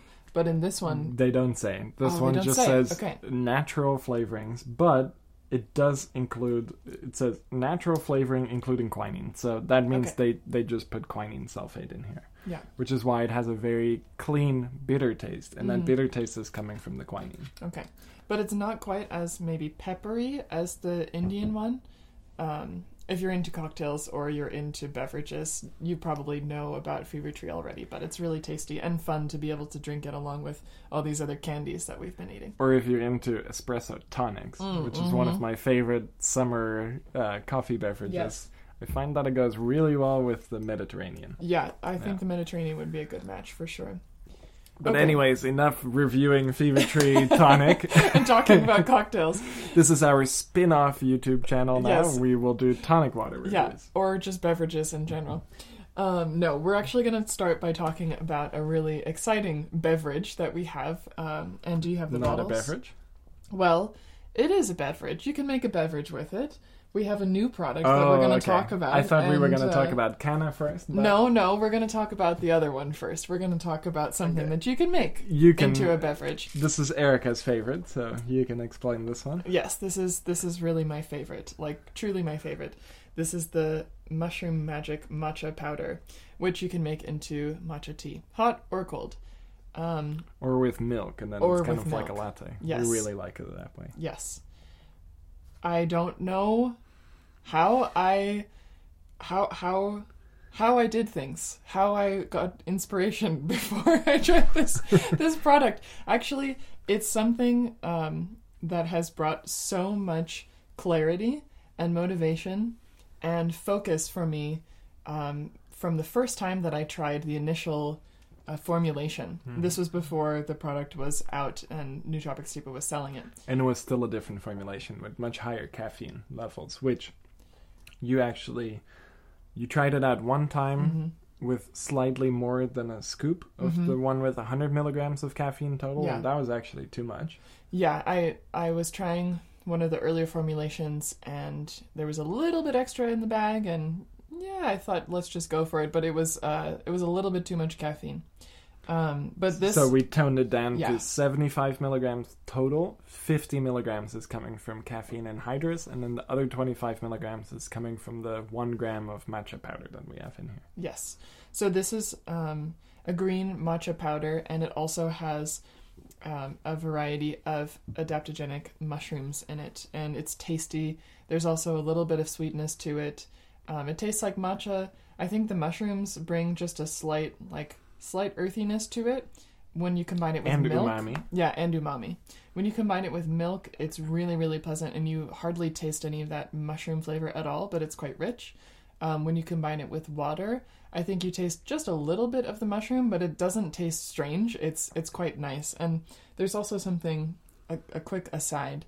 Um, if you've ever drank green tea before, and you wanted to kind of increase or sort of turn up the the volume on the umami flavors of the green tea, we've experimented by adding MSG to green tea, just plain green tea, and it can make all of those flavors, like the toasty warm flavors, really come out. So I think it's interesting. And, and just to Yeah. to go in on that a little bit Mhm. more, the interesting thing about that, if you take L-theanine powder Mm. and you just taste plain L-theanine, it's also umami, yes. and it's because L-theanine is actually very closely related to GABA and glutamate, and that's also part of how it affects our our mental well-being. Is it upregulates GABAergic activity a little Mhm. bit and it downregulates glutamatergic activity a little bit, but it has an umami taste. And in very high quality matcha, which this is definitely not super This high is- quality matcha. This is not ceremonial grade matcha. Well, okay. We have to talk about the ceremonial grade thing because okay, but but finish what you were, you were going to say no, before. the No? ceremonial grade thing is important fine. because we've had a lot of people asking, is Mhm. it ceremonial grade? In our research, a lot of the team members that didn't know about matcha yet, they're, oh, is it ceremonial grade? Ceremonial grade means nothing. It is not a real thing. Oh, You can call any matcha ceremonial grade. Okay. There, there's no uh, certification program that says, for example, you can only make champagne in Champagne if it's made out of these grapes, or it can only be Parmigiano Reggiano if it's coming from this area and it, this milk and it's made in this way. There's nothing about so there not a regulation then. There's no regulation. So Okay. basically, if you're looking at other competing products, they will tell you most of the time that it's ceremonial grade matcha, even though it's probably not even as good as the matcha we're putting in here. Hmm. This is, it's not, when I say it's not high quality matcha, it's not like gourmet level. It's not, you're going to mix it up and you're going to have this flavor explosion. hmm If you were to go to a traditional matcha tea ceremony, Yeah. you would be getting a higher quality of matcha. It's also way more expensive and it's way more fine. So in this case, we have a matcha which is very tasty. Mhm.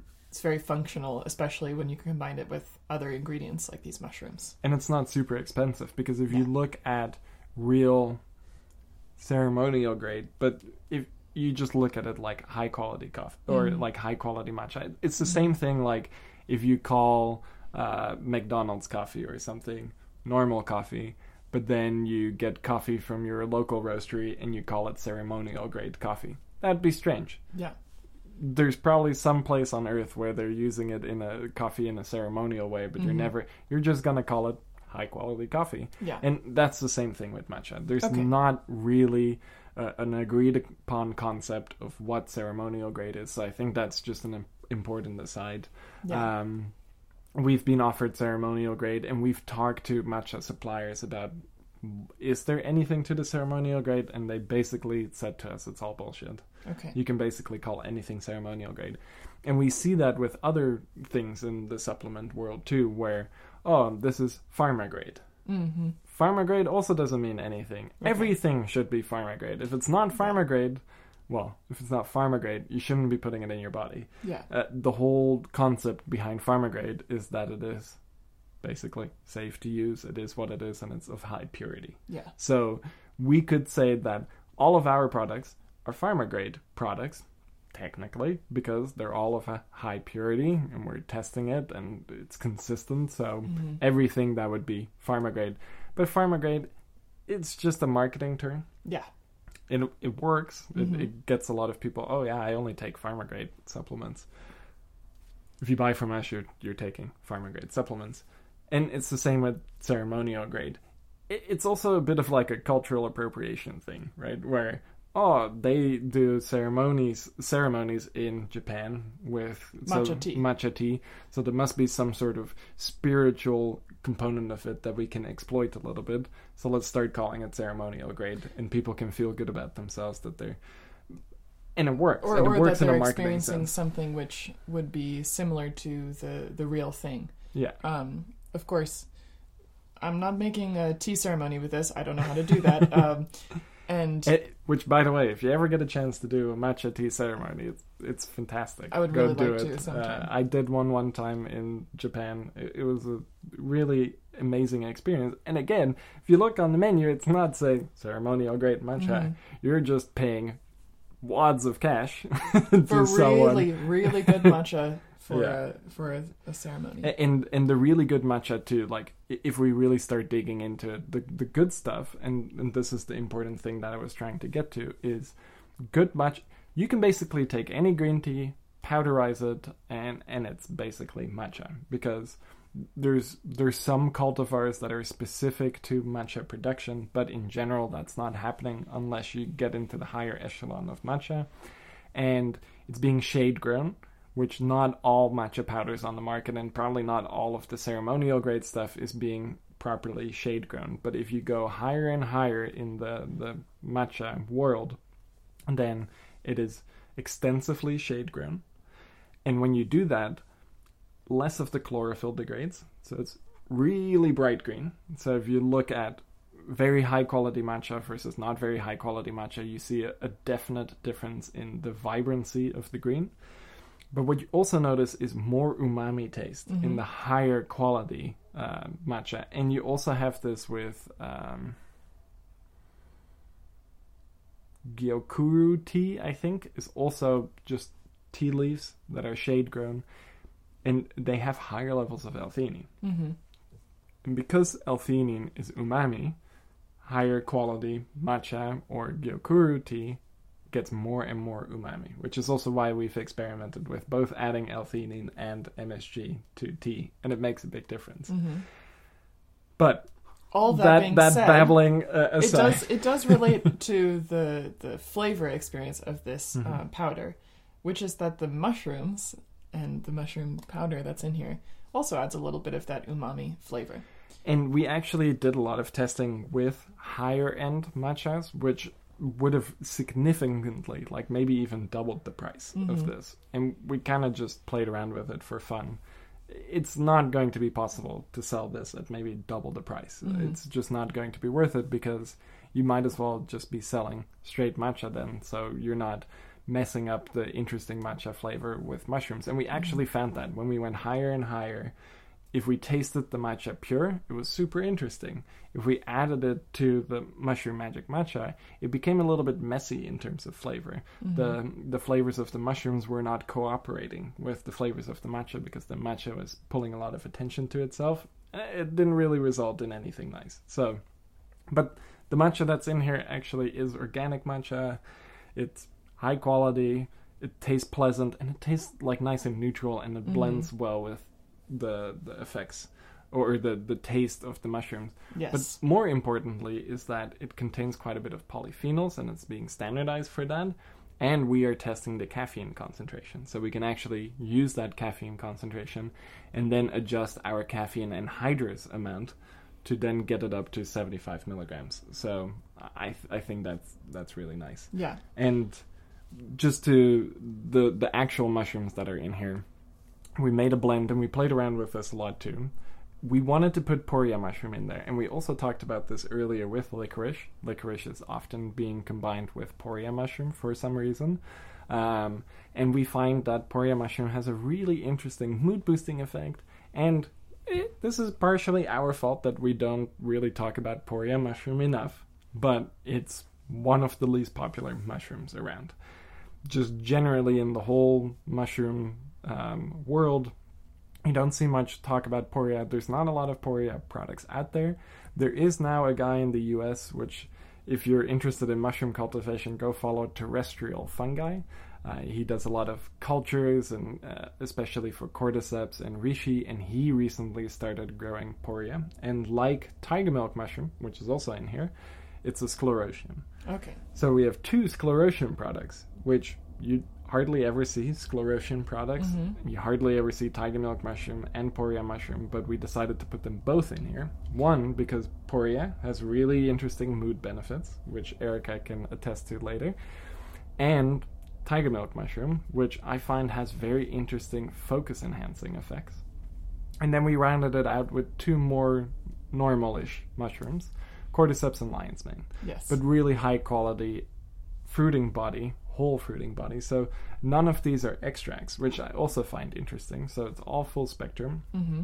but they've all been tested properly. It's all fruiting body. There's no mycelium on grain, which with a lot of the competing products out on the market, you'll just see mycelium on grain being put in there.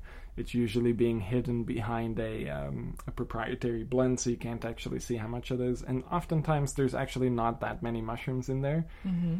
Here, we're putting in not for the tiger milk. The tiger milk is not a total full dose. It's a little bit less, mm-hmm. and we actually found that with the lesser dose, it worked really nicely.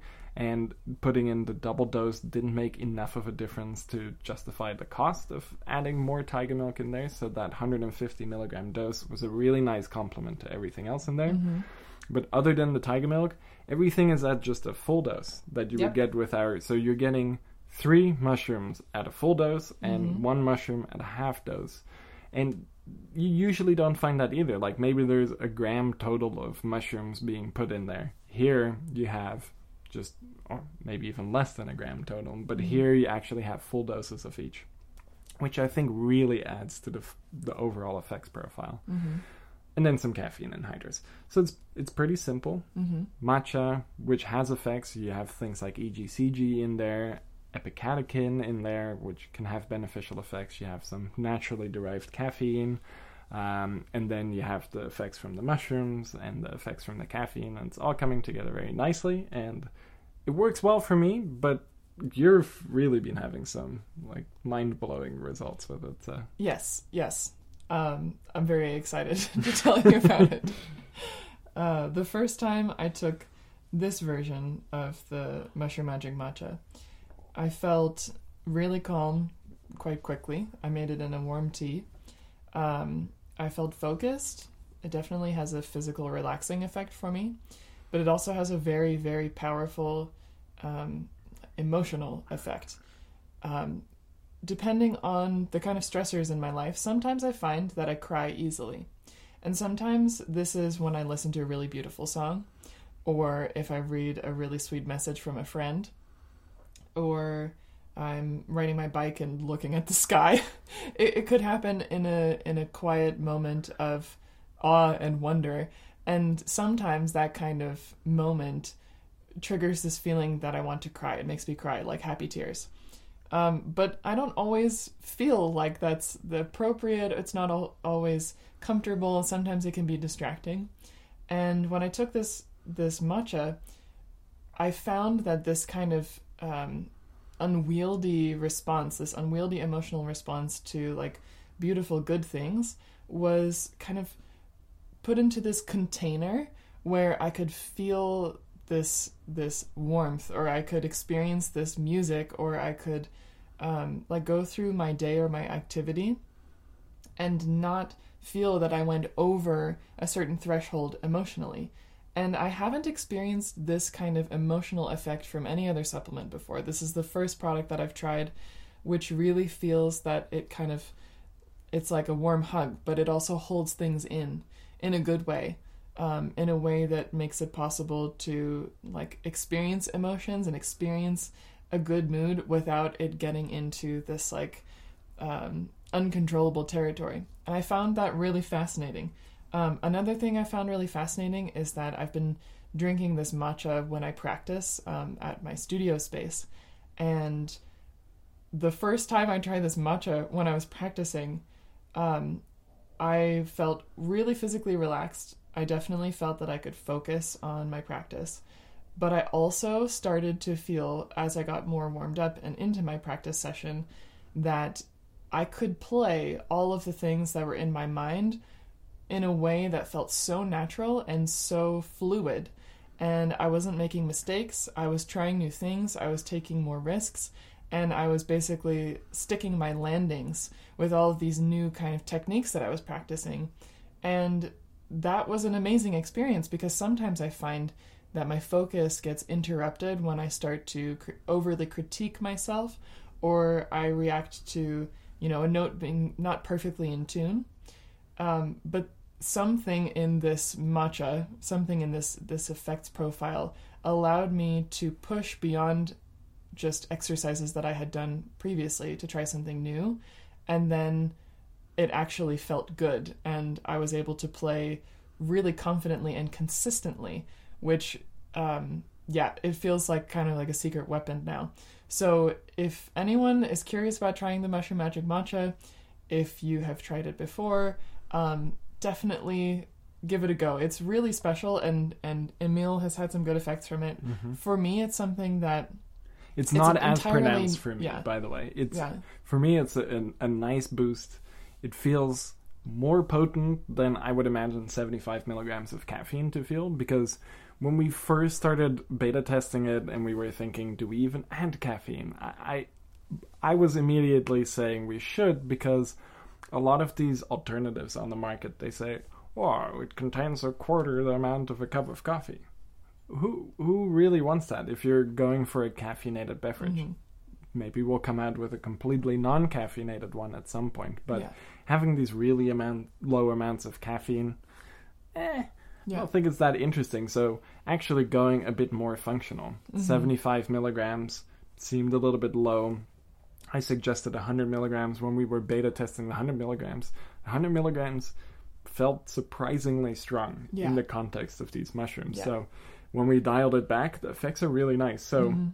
it's good for me because usually I'll have a cup of coffee in the afternoon if I'm feeling low energy.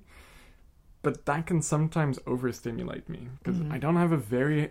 I can handle a lot of caffeine without issues, but I don't enjoy high amounts of caffeine. Mhm. So usually I drink one cup of coffee in the afternoon or one cup of coffee in the morning, sometimes in the afternoon, but I prefer to have something else. And Mushroom Magic Matcha is one of those interesting products now that I'm eh, not every afternoon, Mhm. but sometimes take a little dose of that.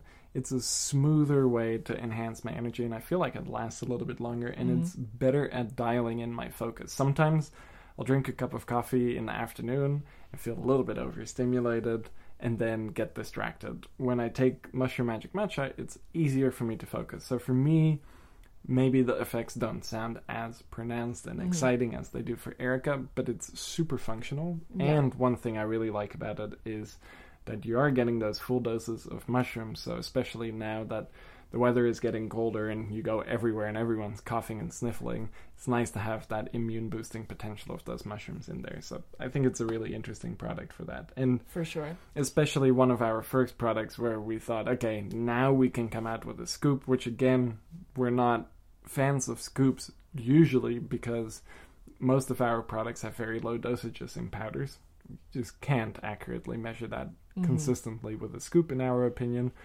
But something like this, we calibrated the scoop, we made sure that it fit in there. It's a high dose, so if you're uh, 50 milligrams over or under, it's not a huge deal. Mhm. If you're 50 milligrams over or under with isoliquiritigenin, though, You're gonna notice it. that's not good. So for that kind of stuff, use a scale. For here, we have a scoop, so that's Yeah. really nice. For the first time.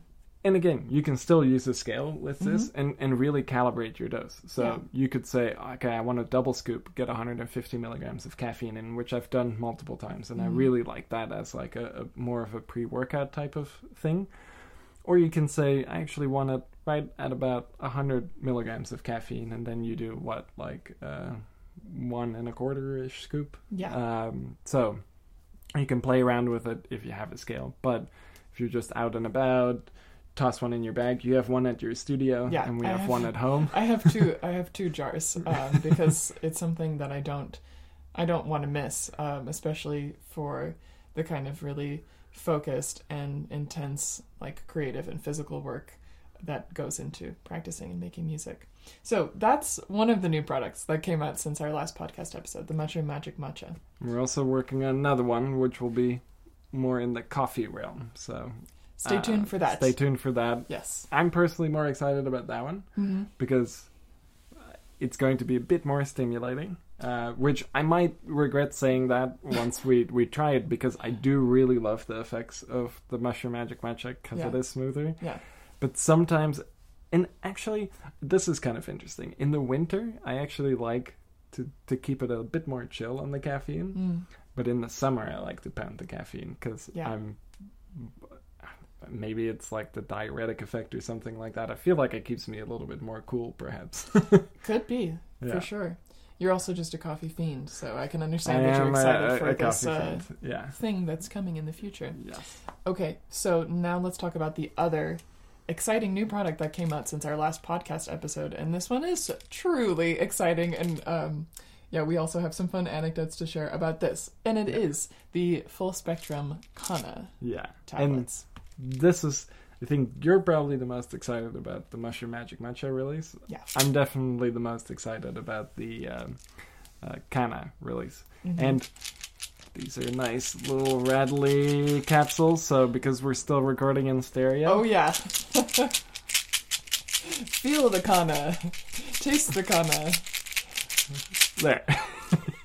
so we we tested a lot of Kanna, uh, and we'll do a whole separate uh, podcast and blog about Kanna. Actually, I already did a blog about Kanna. That's up. Go read it. Yes, but Uh, I think we- a podcast was, would be really we'll fun. do a podcast about it because there's a lot to talk about.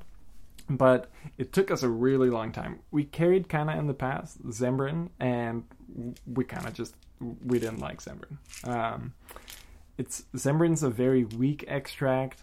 Uh, I think they did a lot of important things for the Kanna world because they did a lot of research. They figured out how to standardize things. They they use different cultivars that are conducive to having slightly higher mesembrine levels. So there is some really interesting stuff going on with Zembrin, but it clumped up really badly. It was really expensive. Um, none of our customers were super huge fans of it either. So at a certain point, we just phased Zembrin out.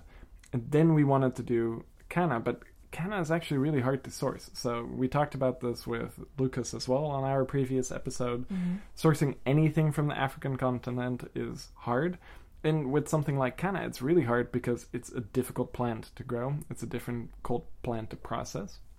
Um, but for the last like 10 months or so, we tried, I think, like almost 10, maybe even more than 10 different extracts.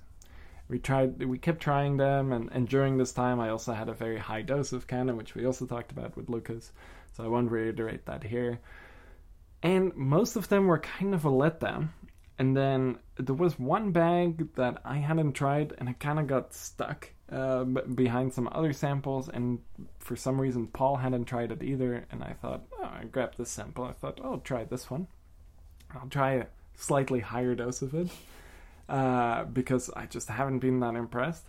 And I, I just, I had to sit down. Uh, I think I tried 100 milligrams sublingually, and it hit me so hard. And I looked in the mirror, and my pupils were dilated, and I thought, "Whoa, this is, this is different." Uh, and I, I just to rule out if it, if it was me having some kind of freak reaction, I asked Paul if he wanted to try it, and he did, and he said the same thing. Like, this is super intense. I, I had to sit down for a sec uh, because we had tried all of these somewhat more lackluster extracts. Once they're really high in mesembrine, which those high mesembrine extracts, a lot of people will claim mesembrine is the only alkaloid you want, and mesembrine is going to give you that uplifted, stimulating effect, which is definitely true, but it kind of only gives you that, and it can feel cold and clinical.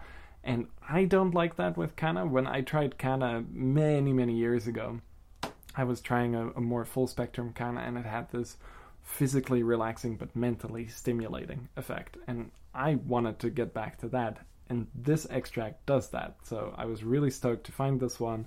And it's a bit more full spectrum, and it has higher levels of delta 7 mesembrine, and I think that's kind of important for our effects profile. So I really love it, uh, and it's strong.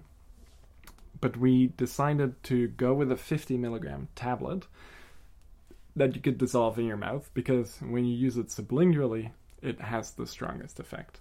And it, it can kick in in as little as like five minutes. You can really start feeling something. And at 50 milligrams, it's pretty intense, but we have a lot of customers who sometimes, like, we'll bring out something like Tribugen, and they'll say, this isn't shit. I, I don't feel anything from it. I want it even stronger. Well, we released Tribulus, which we thought was really strong. People wanted it even stronger. We made Tribugen, which we thought was crazy strong, and some people still don't think it's strong enough. Maniacs. Uh, Maniacs. we made Dynamax, which we thought was really strong, and then we had a bunch of people saying, ah, it's not really strong enough. So we came out with Dynamax Plus, which is really like almost irresponsibly strong in my opinion, but it works really well. I like that one uh, a lot. But because of that, and we have a big customer base who wants really pronounced effects, we decided, okay, we'll go with that 50 milligram dose. There's almost no way you can take the Kanna and not notice anything. Um, how I like using it though, and we could have also done 25 milligram tablets, uh, but then you have to spend more money on making more tablets for the same amount of doses, and the tablets are bigger, and you actually want something a little bit smaller to dissolve under your tongue or in your mouth.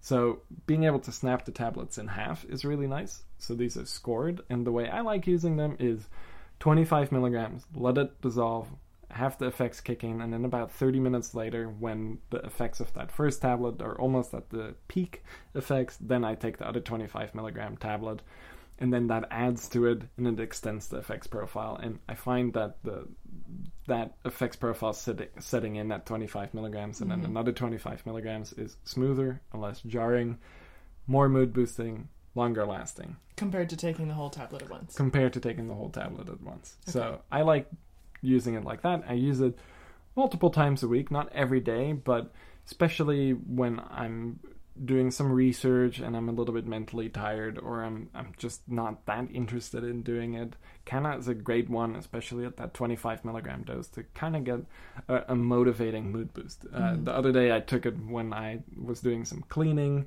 some vacuuming. I really didn't feel like doing it. Took a 25 milligram tablet, and 10 minutes later I was jamming out with some music on, vacuuming the floor. So It's great. good for motivation, Yeah. especially because it kicks in so quickly, but also for mood and for music appreciation. So For sure. recently we went to a, a local club here in town and uh, went to some really intense electronic music and I snuck some of those tablets in, which you're allowed to do that, but it just looks sketchy. It does. It looks sketchy. It, it looks like you're bringing in hard drugs because they're Mhm. pressed tablets, so it probably looks like ecstasy or something like that, which it's not. But you kind of have to be careful with that. Yeah. Uh, I wish I could just bring in this bottle, but I'm sure if they open that up and they look in it, they'll think I'm a, a mass drug dealer. Yeah. Perhaps the perhaps the security at the clubs aren't so familiar with Kanna. No. Anywho. But we, every half hour, 45 minutes or so, Mm-hmm. we took a half tablet, Mm-hmm. and it really had a nice effect on physical energy and mental um, endurance and Mhm. just overall like the enjoyment of the music was enhanced and Yeah. i never felt tired even when it was 6 a.m uh, Yeah, it was a late one. yeah it was late I found it so awesome to take the kanna and then dance. I mean, I don't think I danced like that in quite some time. I was sweating. It was really, really fun. And um, it also made it a little bit more relaxing to be in a big crowd of people. Um, I think it's possible that it also changes my perception of music or maybe makes me a little bit more sensitive to sound. Uh, but we always wear hearing protection when we go Mhm. out and see like heavy music, especially electronic music, because oftentimes it's just way too loud and you're going to get hearing damage. But um, I found that I could handle the intensity of the environment and I could really enjoy myself, and it kept my energy levels up. Um, it was really, really cool to take the kanna in that environment. Um, and yeah, being able to just dance and feel relaxed and to have all of that energy through your entire body was a really interesting experience. So yeah this is a super fun one. And i'm sure it would actually stack quite well with isoliquiritigenin Yeah, definitely. So, we have the Mushroom Magic Matcha, we have the Kanna. Um, we talked really at length about isoliquiritigenin and all of its beneficial effects for mood. And we also had such a fun time eating those candies and Mhm. telling you about the history of licorice, especially in the Netherlands, and um, you know licorice extracts that turned into this kind of soothing but also comforting candy that's used all around the world. Um, we didn't go so much into the traditional uses um, from Chinese practices, but the way that a lot of people know licorice is by candy, and so we're just reaching a little bit further back, but also locally to talk about how it was made in Italy and how we're eating it now in the Netherlands, Mhm. and and and that's I, think this is a kind of a funny story yeah, Th- that's a lot of licorice products that i bought right Mhm. like just hands full and i bought it at one shop hmm just down the street from us. Mhm. I, I didn't have to go and Google crazy stuff and order something online. It's just really easy. hmm Get my licorice. But I was kind of nervous going up to the counter that uh, Dutch people love to kind of jab fun jokes at you, like, "Oh, what you're gonna do with all that licorice?" kind of feeling. So I was gonna, I had this whole story in my mind, like, "Oh, I'm doing a podcast about the history of licorice and stuff like that," but I didn't totally feel like having that conversation. So I was a bit nervous that the the cashier was gonna say something, and I didn't. It's like the most normal thing ever to buy. How many varieties? like six varieties of licorice. to me, that's a ridiculous one variety and amount of licorice. Like, no one has any business buying that amount of licorice all at once. Yeah. Uh, unless you have a huge family of. Uh, or you're having a big party, or, or a big. Well, Yeah. who's, who's having licorice at their party? But I mean, why wouldn't you have licorice at your party, right? yeah, that's true. Yeah. Uh, but the, I I thought it was kind of funny that Yeah. you can just it's so normal. It, people eat so much licorice, and I always remember my grandpa had a, a jar of licorice, and he would always you were allowed to have two. He was definitely having more than two, but every day he ate two pieces of licorice, and it was a tradition. And till the day he died, he had severe Parkinson's and everything like that, and sometimes really lost the plot a little bit with all of the medication. But there was one constant, and it was that licorice.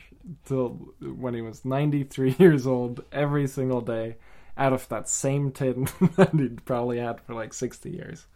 So it's an important part of Dutch culture, For sure. Yeah. Uh, and I think it's interesting that we can share that, especially being in the Netherlands and having such easy access to all of these licorice products. And now Mhm. isoliquid which is definitely something that I take every once in a while, and, and maybe it would be interesting to play around with it in a in a stack for longer term. Uh, Yeah. I just haven't figured out how exactly it slots into our stack yet. hmm So we hope you try isoliquid We hope that you have uh, good effects from it.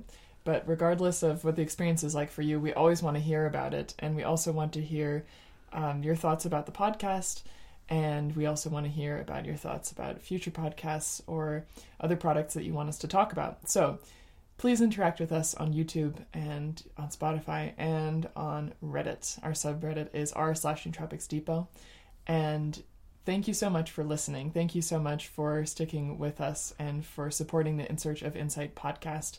You can find all of the links to the products that we discussed today, as well as the podcast chapters in the description. And we're going to have another wonderful and fun and cozy episode coming for you next month talking about botanicals and supplements. So please stick around and share the podcast with your friends. Until next time, that's it for today. We'll say bye-bye. Bye. See ya.